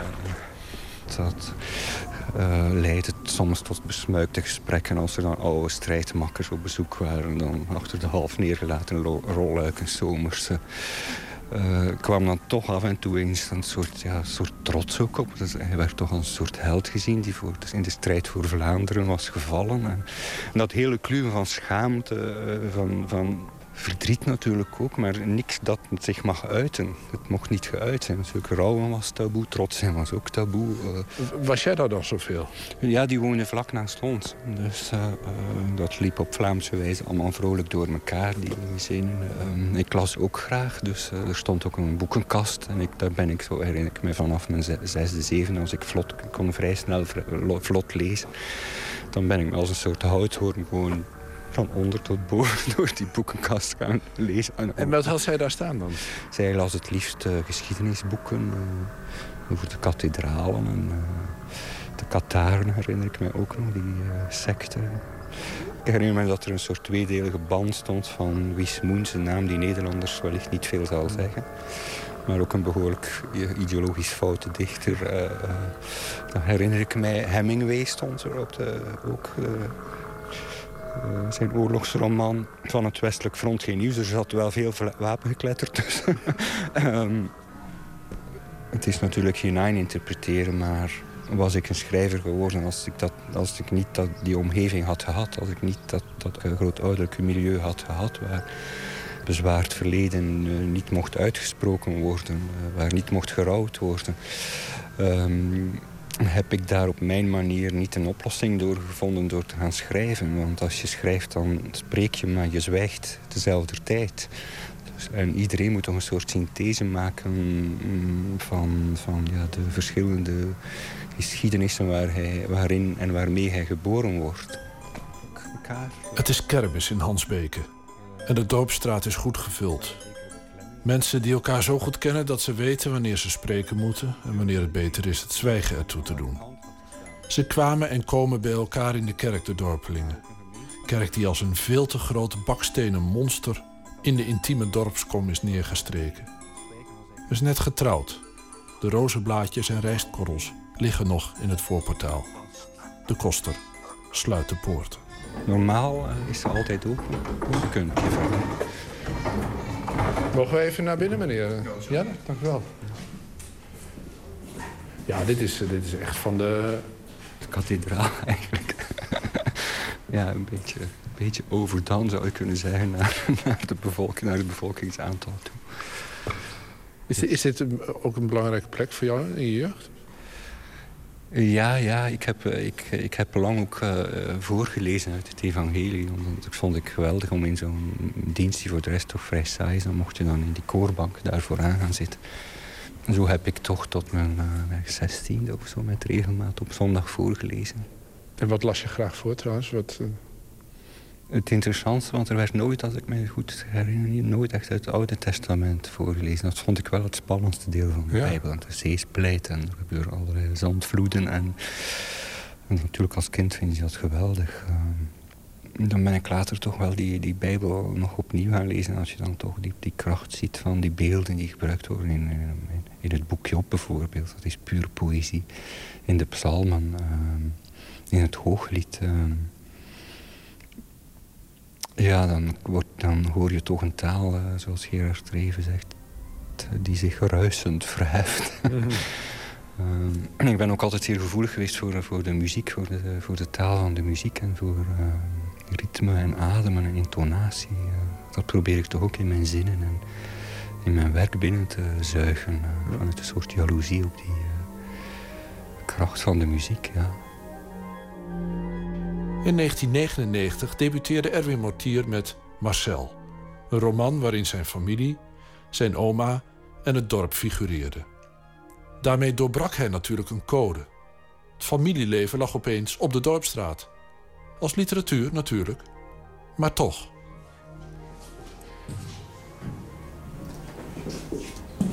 Heeft jouw eh, grootmoeder, die eh, van lezen hield... ooit nog iets gelezen wat jij ge- gepubliceerd hebt? Eh jawel, ze heeft eh, Marcel gelezen, dus de debuutroman die toch eh, heel erg met, met die serie, situatie en dat gegeven speelt. Heeft ze wel gelezen, heeft er nooit veel over gezegd, behalve dat ze wel heel erg trots was. Ik denk dat ze dat ook niet kon loslaten, uiteindelijk. Dat ze niet kon zeggen van... Dat is eigenlijk een vergissing die we als, bijna als kinderen hebben gemaakt... en die ons de rest van ons leven heeft getekend. eh. En een foute beslissing. Eh, ik denk niet dat ze dat kon zeggen. Omdat ze dan eh, die, die dode die daar in Oekraïne ligt... nog een tweede keer had verraden, denk ik. Dat ze op zijn graf zou hebben gespuwd. En heeft ze tot op het eind van haar leven eh, gezellig met jou gezwegen? ja, eigenlijk wel. Ja. Heel gezellig gezwegen. Ze heeft nooit openheid van zaken gegeven. Niet uit een soort heimelijkheid, maar gewoon uit onmacht. Het is niet zo dat je, dat je ergens rond het jaar 2000 zei van... oh, maar we moeten eens praten. Ik heb dat al vaker geprobeerd, maar dat lukte nooit. En hoe verliep zo'n gesprek? Eh, dat voor haar zeer moeizaam. En ik vond, ik vond ook dat ik te veel, als door, door te vragen, dat ik te veel... eh, en ik vroeg me ook af, waar haal ik het recht vandaan? Maar ik klonk als een soort inquisiteur. Maar dat was je niet. Dat was ik natuurlijk niet. Maar hoe kwam het dat, je, dat dat zo klonk? Dat kwam dus door de context waarin je dat Ja, gesprek voerde. natuurlijk. Ja, door het feit van hoe is dat nu kunnen, kunnen gebeuren. Wat is er, eh, was, hoe heb je op het nieuws gereageerd toen, toen je het bericht kreeg dat hij stierf? Dan klapten ze dicht. Terwijl zij eh, goed kon praten. Nee, ze kon eh, mensen heel goed typeren. En, eh, daarom was ik ook zo graag als kind in dat huis. Als ze dan met haar hulpje in die naaikamer zaten, tegen elkaar bezig zaten. Dan zat ik zo gezegd om geïnteresseerd eh, in magazines te bladeren. Ondertussen mijn oren open te zetten. Want dan, dan typeerde ze echt genadeloos iedereen. eh. Ik ben één keer heel kwaad op haar, echt kwaad op haar geweest. Want mijn grootvader is na, na, was, na de oorlog was er dan de repressie natuurlijk. Dan kwam de terugslag. En de, de- hij is dan een tijd lang opgesloten in een hechtingskamp voor collaborateurs... waar toch een niet onaanzienlijk deel van de Vlaamse intellectuelen en kunstenaars ook zaten. En hij heeft dan met haar gebriefwisseld. Ik wist dat die briefwisseling bestond. En die heeft kort voor haar dood heeft die dodelijk verbrand. Ja. Ik één keer, want ze, ze wist zeer goed dat ik één met mijn eh, opleiding als historicus, et cetera, daar, daar sowieso in geïnteresseerd was. Ze wist ook heel goed wat de documentaire waarde was. En dan ze het ook doodleuk verbrand. En dat vond ik echt, dat vond ik echt, dat vond ik echt een streek. Dat vond ik echt een smerige streek van haar. Het, is, het was 1-1, denk ik. Ja, het was 1-1. Eigenlijk, ja, eigenlijk kun je zeggen dat je hebt gelijk. Het was 1-1. Ja. Als Ze jij zei ook met een gemelijk lachje toen... Ze zei, ja, ik heb die brieven... eh, we zaten gezellig koffie te drinken. Ik heb die brieven eigenlijk verbrand. Ik viel van mijn stoel. Wie zou daar kunnen in geïnteresseerd zijn, zei ze met een lachje. zei ik. Dat wilde ze dus kennelijk vermijden. Dus er zijn toch nog dingen, niet, niet, eh, dingen die ik niet meer kan weten. Nooit zal weten. is dat erg voor een schrijver? nee, dat is niet zo erg, denk ik. Dat geeft je ook ruimte om eh, dingen te beweren die... eh, misschien heeft ze wel een dienst bewezen. Wie weet, wie weet.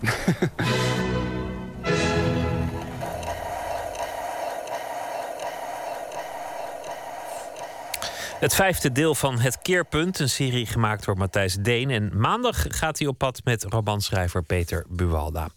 De Amerikaanse zusjes Lily en Madeleine Djurkiewicz, kortweg ook wel Lily en Madeleine genoemd, debuteerden vorig jaar met een titelloos album. Acoustic Sessions is een eh, EP.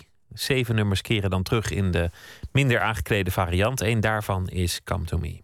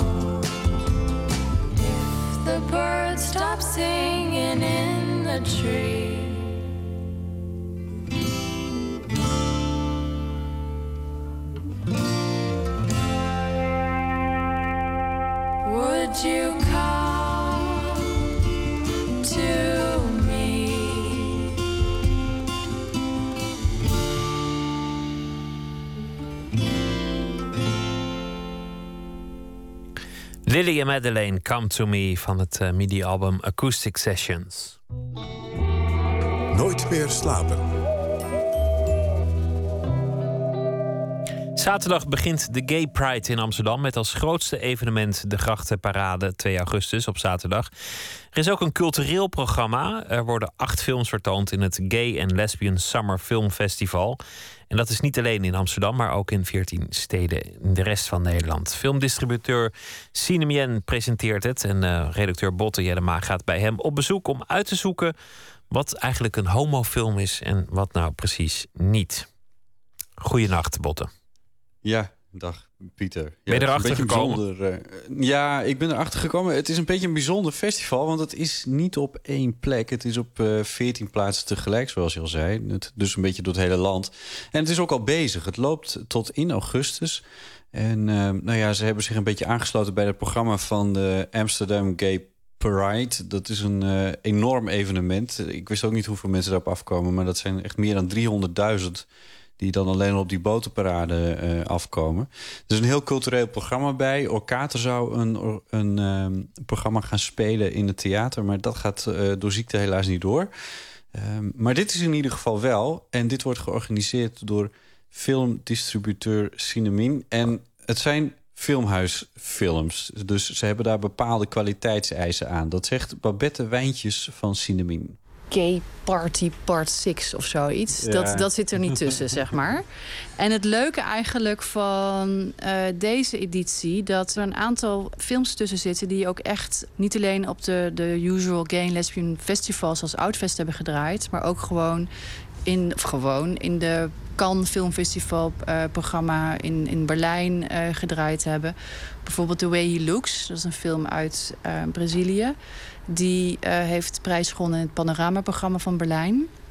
Dus er zitten dit jaar best wel wat films tussen die zeg maar door de internationale pers ook niet zozeer als per se als in de gay filmhoek worden Nee. gestopt, maar meer breder zijn gewaardeerd. Een brede selectie dus, eh Botte. Ja, ja, maar dan blijft toch nog steeds een beetje de vraag van wanneer is een film nou een homofilm? Moet een hoofdpersoon een eh, homo of lesbisch zijn? Of moet er een seksscène in zitten tussen twee mensen van hetzelfde geslacht? Nou, over dat laatste, Babette zegt dat dat wel helpt. Het publiek vindt het vaak wel erg fijn als er seks in zit. Dat zijn ook de films die, die dat best... geldt voor zijn eh, algemeenheid, die, eh, Ja, nou hangt vanaf wat voor een soort seks. Eh, maar dat, dat, dat loopt wel heel erg goed. Maar mensen in de film zijn homoseksueel. Dat is wel een feit. Ja. ja.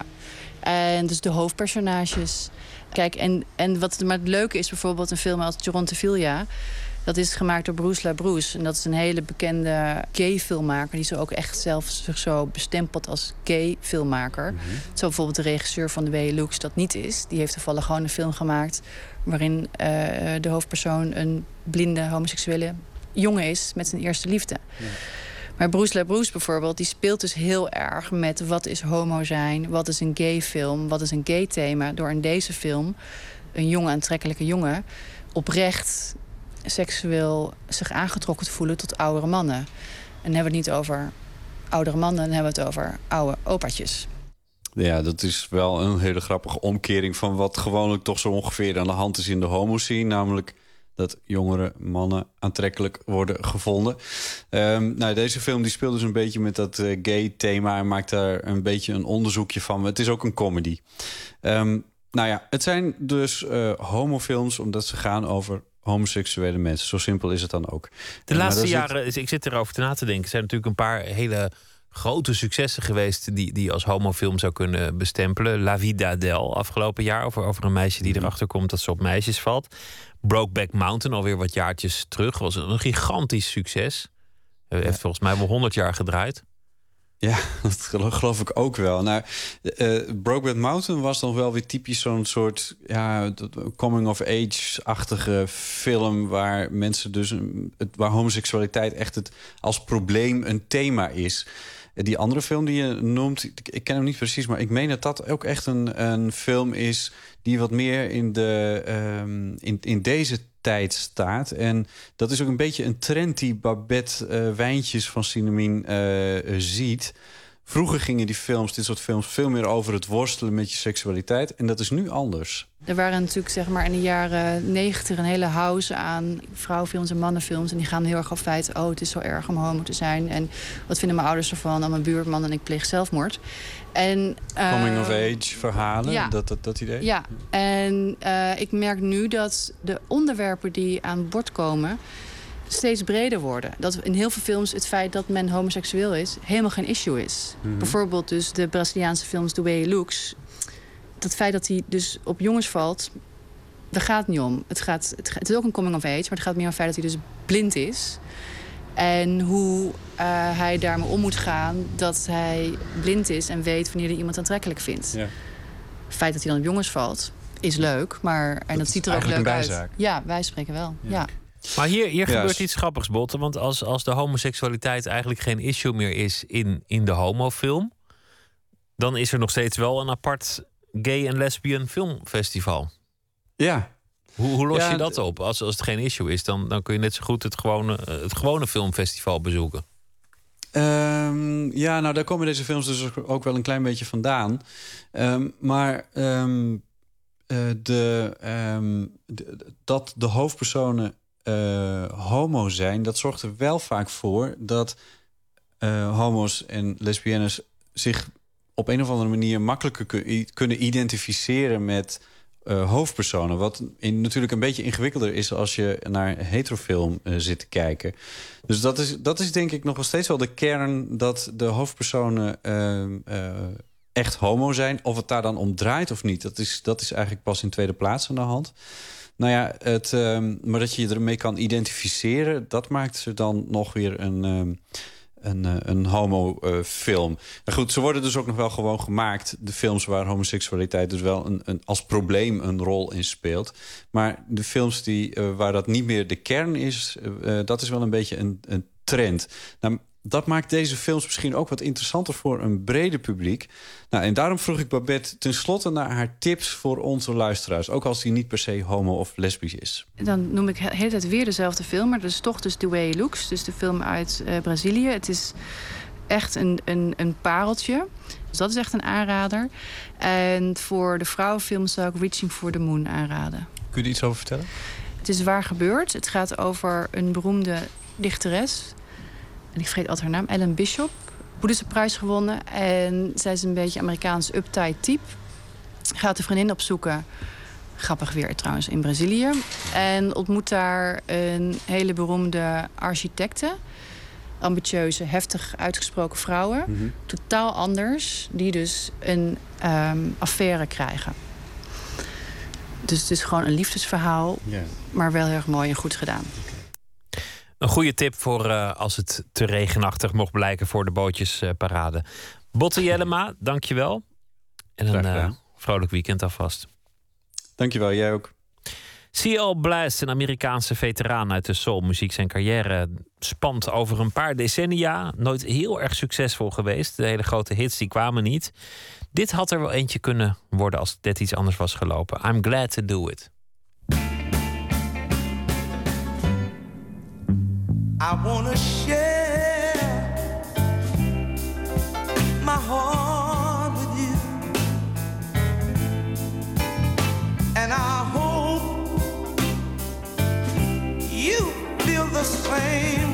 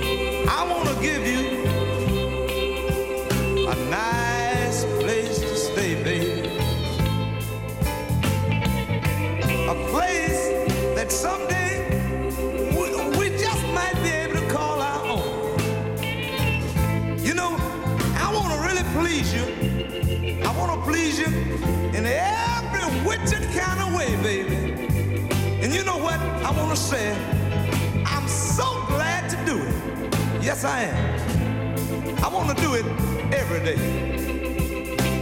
And look here, darling. I want to give you all of my love, baby. And not only that,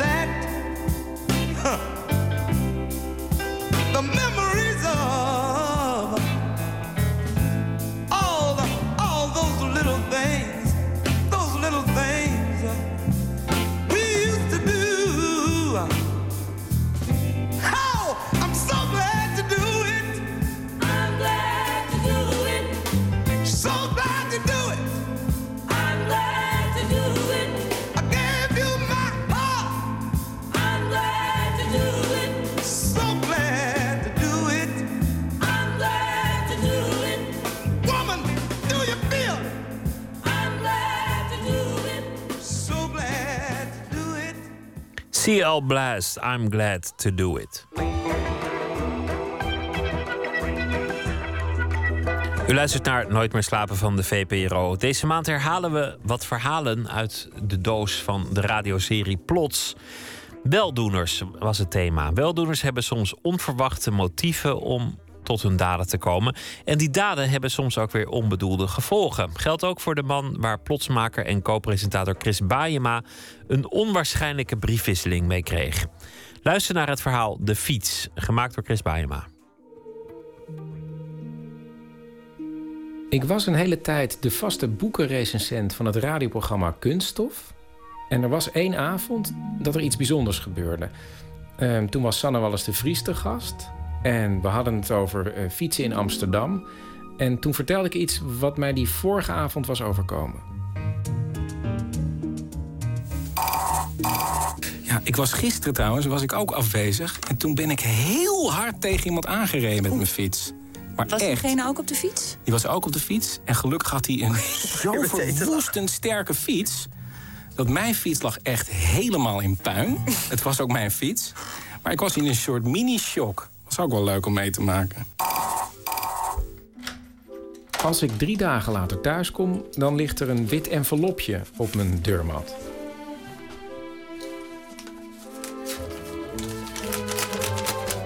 En in het envelopje zit een kaartje.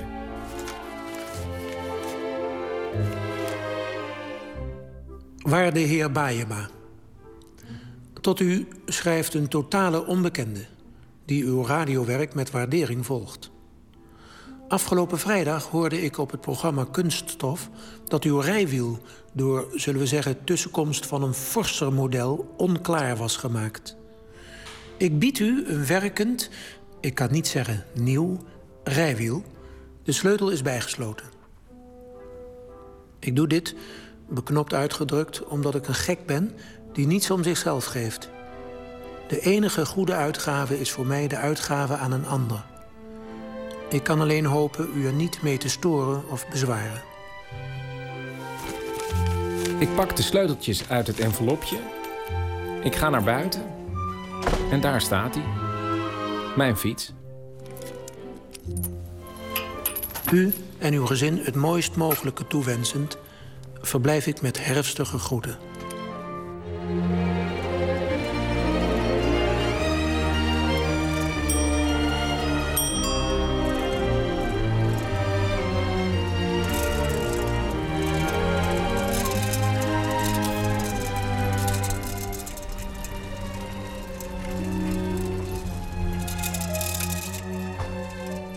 Ik vind het heel bijzonder dat ik een fiets heb gekregen. En ik merk ook dat ik dat aan iedereen wil vertellen. En dat doe ik dan ook. En er zijn ook mensen jaloers op mij. En de actie doet me een beetje denken aan zo'n glazen sneeuwbolletje. Met zo'n mini-sprookjeslandschap. Je schudt, er valt even sneeuw En dan is het voorbij. Ik stuur Jan van Gijsbrecht, zoals hij heet, nog een bedankbriefje. En daar laat ik het even bij. Maar hij blijft toch in mijn hoofd zitten. En op een verloren moment, als ik achter mijn computer zit, besluit ik zijn naam te googelen. En dan ontdek ik dat ik niet de enige ben die die iets gegeven heeft. Zo heeft hij op een rommelmarkt een borduurwerkje gekocht dat gemaakt is door een mevrouw in 1945 in Batavia. En dat heeft hij terug kunnen geven aan haar nazaten. En daarnaast zijn er nog tientallen voorbeelden te geven van folders, foto's, fotoalbums die hij aan mensen gegeven heeft. Naast alle geschenken ontdek ik nog iets wonderlijks. Het is namelijk zo dat hij het Nederlandse telefoonboek uit 1915 en dat uit 1950 bladzijde voor bladzijde heeft gescand en vervolgens toegankelijk heeft gemaakt op het internet. Zo langzamerhand begin ik me steeds meer af te vragen: wie is deze waarschijnlijk wat oudere man die mensen blij maakt met onverwachte giften? En dus stuur ik hem nog een kaartje met de vraag waarom hij dit allemaal doet. Een paar weken later krijg ik een grote envelop met een lange brief. Geschreven in hetzelfde kleine, priegelige handschrift als op het eerste kaartje. Waarde heer Baayema, ik weet niet hoezeer u dit zal verrassen, maar ik schrijf u dit nu uit een gesloten psychiatrische afdeling, waar ik sinds een week vrijwillig ben opgenomen. Niet dat ik met die aanhalingstekens bedoel dat ik weg wil. Integendeel, ik wil niets meer.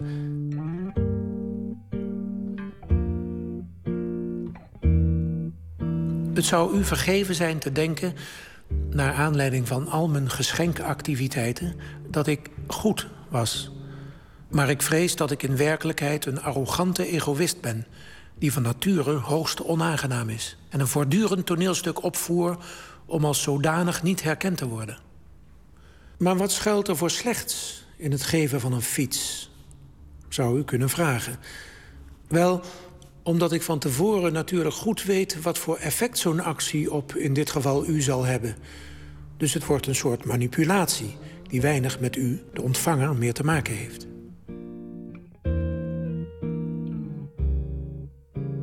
Is het manipulatie? Voor mij eigenlijk niet. Iedereen die iets geeft, doet het toch ook om er een goed gevoel van te krijgen. En ik zie helemaal niet in waarom het iets slechts zou zijn. Ik ben hier in dit centrum beland vanwege een vloedgolf van verdriet dat mij plots overspoelde. Al dertig te zijn en nooit liefde te zullen ervaren, mijn beste jaren achterloos Al 30 te zijn? Dit is helemaal geen oude man. Dit is een jongen van 30. Ik ben hier in dit centrum beland vanwege een vloedgolf van verdriet dat mij plots overspoelde. Al dertig. Al dertig te zijn en nooit liefde te zullen ervaren. Mijn beste jaren achterloos weggesmeten te hebben. Nu echter is dat verdriet weggezonden en kan ik alleen nog zien hoe mal dat verdriet was, daar ik bijna onmogelijk ben om van te houden. En gegeven de verschrikkelijke diagnose, licht autistisch, officieel Asperger, maar dat woord haat ik te sterk. Asperger. Ik zoek het meteen even op op Wikipedia. En hij voldoet inderdaad aan de kenmerken. Zoals hij net schreef.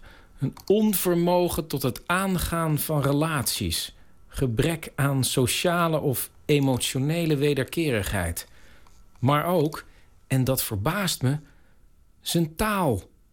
Mensen met Asperger hebben een bijzondere manier van praten. Barok en formeel. Precies zoals hij schrijft. En intense preoccupaties. Dat zou verklaren waarom hij telefoonboeken bladzijde voor bladzijde gaat scannen. Verzamelwoede is sowieso een kenmerk. Nu heb ik dus even de aandacht van een getalenteerde programmamaker. En ik weet niet wat ermee aan te vangen. Begrijp het alstublieft goed. Hierom was het mij met de fiets niet te doen.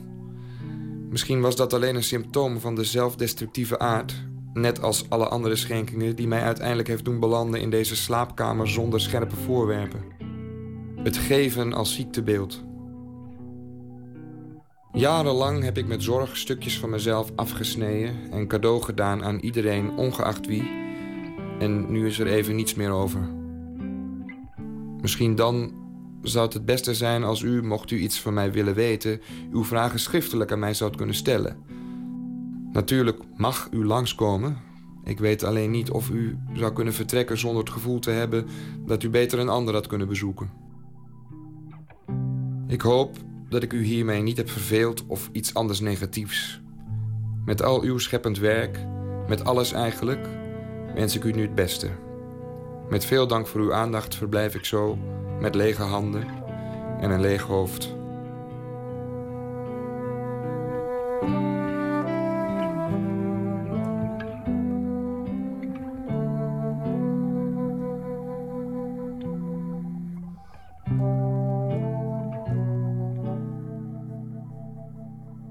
Ik heb nog geprobeerd contact te zoeken met Jan via mails en sms'en, maar maandenlang niks gehoord. Tot anderhalve week geleden. Toen kreeg ik opeens een brief van hem. En die brief is geschreven in de gevangenis van Scheveningen. Dus ik ging heel snel lezen of ik kon zien waarom hij daar zat. Maar dat kon ik niet zo snel vinden, dus ik begon gewoon van bovenaan te lezen. En dan vertelt hij weer over allerlei bijzondere dingen die hij geschonken heeft aan mensen. Hij heeft op een rommelmarkt een Russisch fotoalbum gevonden. En dat heeft hij aan het Nabokov Museum in Sint-Petersburg gegeven.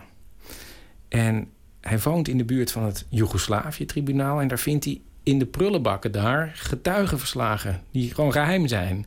Dus die geeft hij ook weer netjes terug. En dan, eh, dan krijgt hij een bedankkaartje van de hoofdaanklaagster Carla Del Ponte... Maar dat is eigenlijk een beetje een uitzondering. Want het blijkt uit die brief dat hij steeds verbitterder raakt. Mensen reageren eigenlijk niet goed, vindt hij, op zijn vrijgevigheid. De overdracht die na de drie weken volgde stelde teleur. Maar what did you expect? Een medal? En in een ander geval is hij ronduit geïrriteerd. Zij verwaardigde zich nooit tot een antwoord. Het geval vrat zo aan mij dat ik uiteindelijk een aanzicht met nederig gestelde verwijten verstuurde.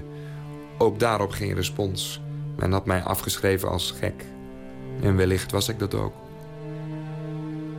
Vlak voor het einde van de brief lijkt hij een soort balans op te maken van het jarenlange geven.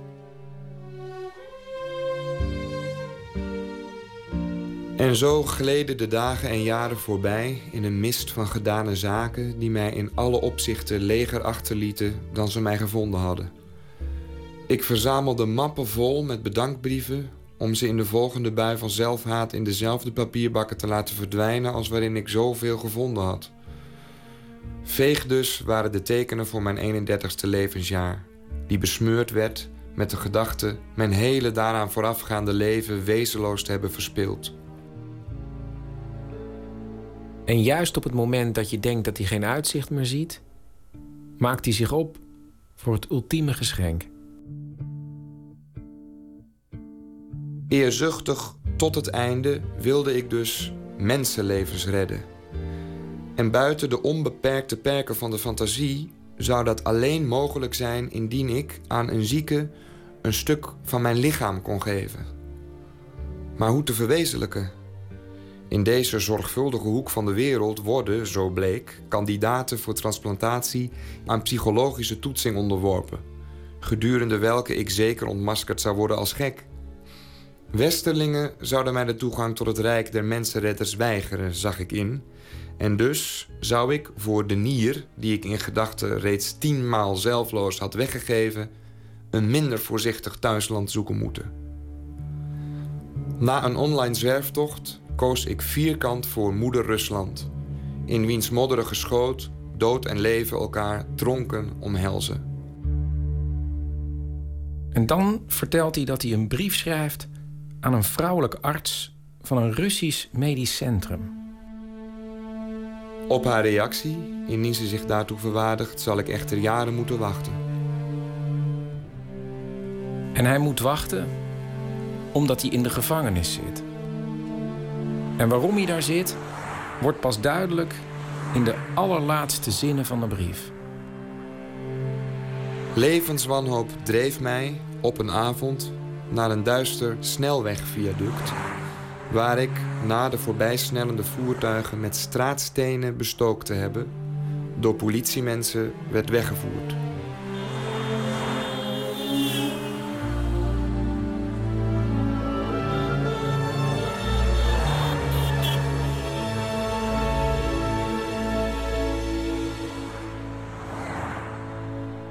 Tijd van geven was voorbij.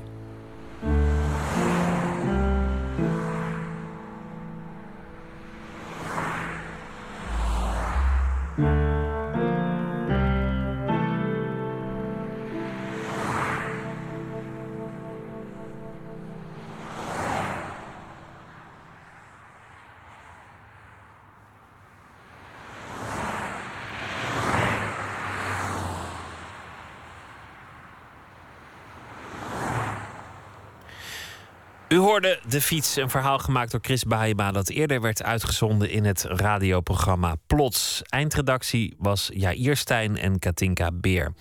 Een jaar na de uitzending kregen we het tragische bericht... dat Jan zelfmoord heeft gepleegd in de gevangenis in Scheveningen. Voor de allerlaatste aflevering van Plots maakte Chris Baayema daarover een aangrijpende reportage. Het thema van die uitzending was het vervolg. En die is helemaal te beluisteren via de website van Plots. vpro.nl slash plots. Morgen in Nooit meer slapen komt schrijver, columnist en wielerfanaat Frank Heijnen langs. Van hem verscheen de bundel Uit Koers, waarin hij bijzondere levens van vergeten wielrenners portretteert. Mannen voor wie de tijd na de koers een zware beproeving bleek te zijn. Oudrenners die belanden in de criminaliteit of kregen een drankprobleem of eh, andere dingen. Er staan trouwens ook verhalen in die wat eh, vrolijker aflopen. Dat is allemaal morgen in Nooit meer slapen. Terwijl het Israëlisch-Palestijns conflict de afgelopen tijd weer in alle hevigheid is opgeleid, hebben een Nederlandse Jood en een Arabier samen een voorstelling gemaakt. We praten met de acteurs Eran Ben Michael en George Elias Toba. Ze staan op de parade met het stuk George en Eran lossen wereldvrede op, deel 2.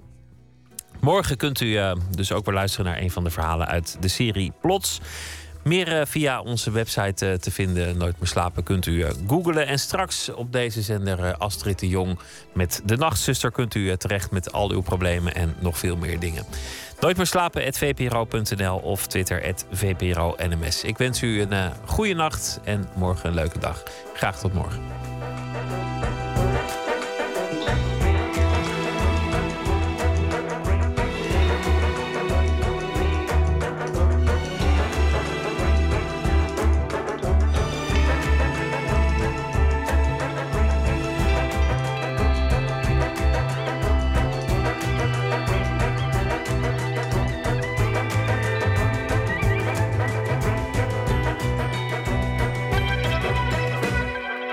Radio 1, het nieuws van alle kanten.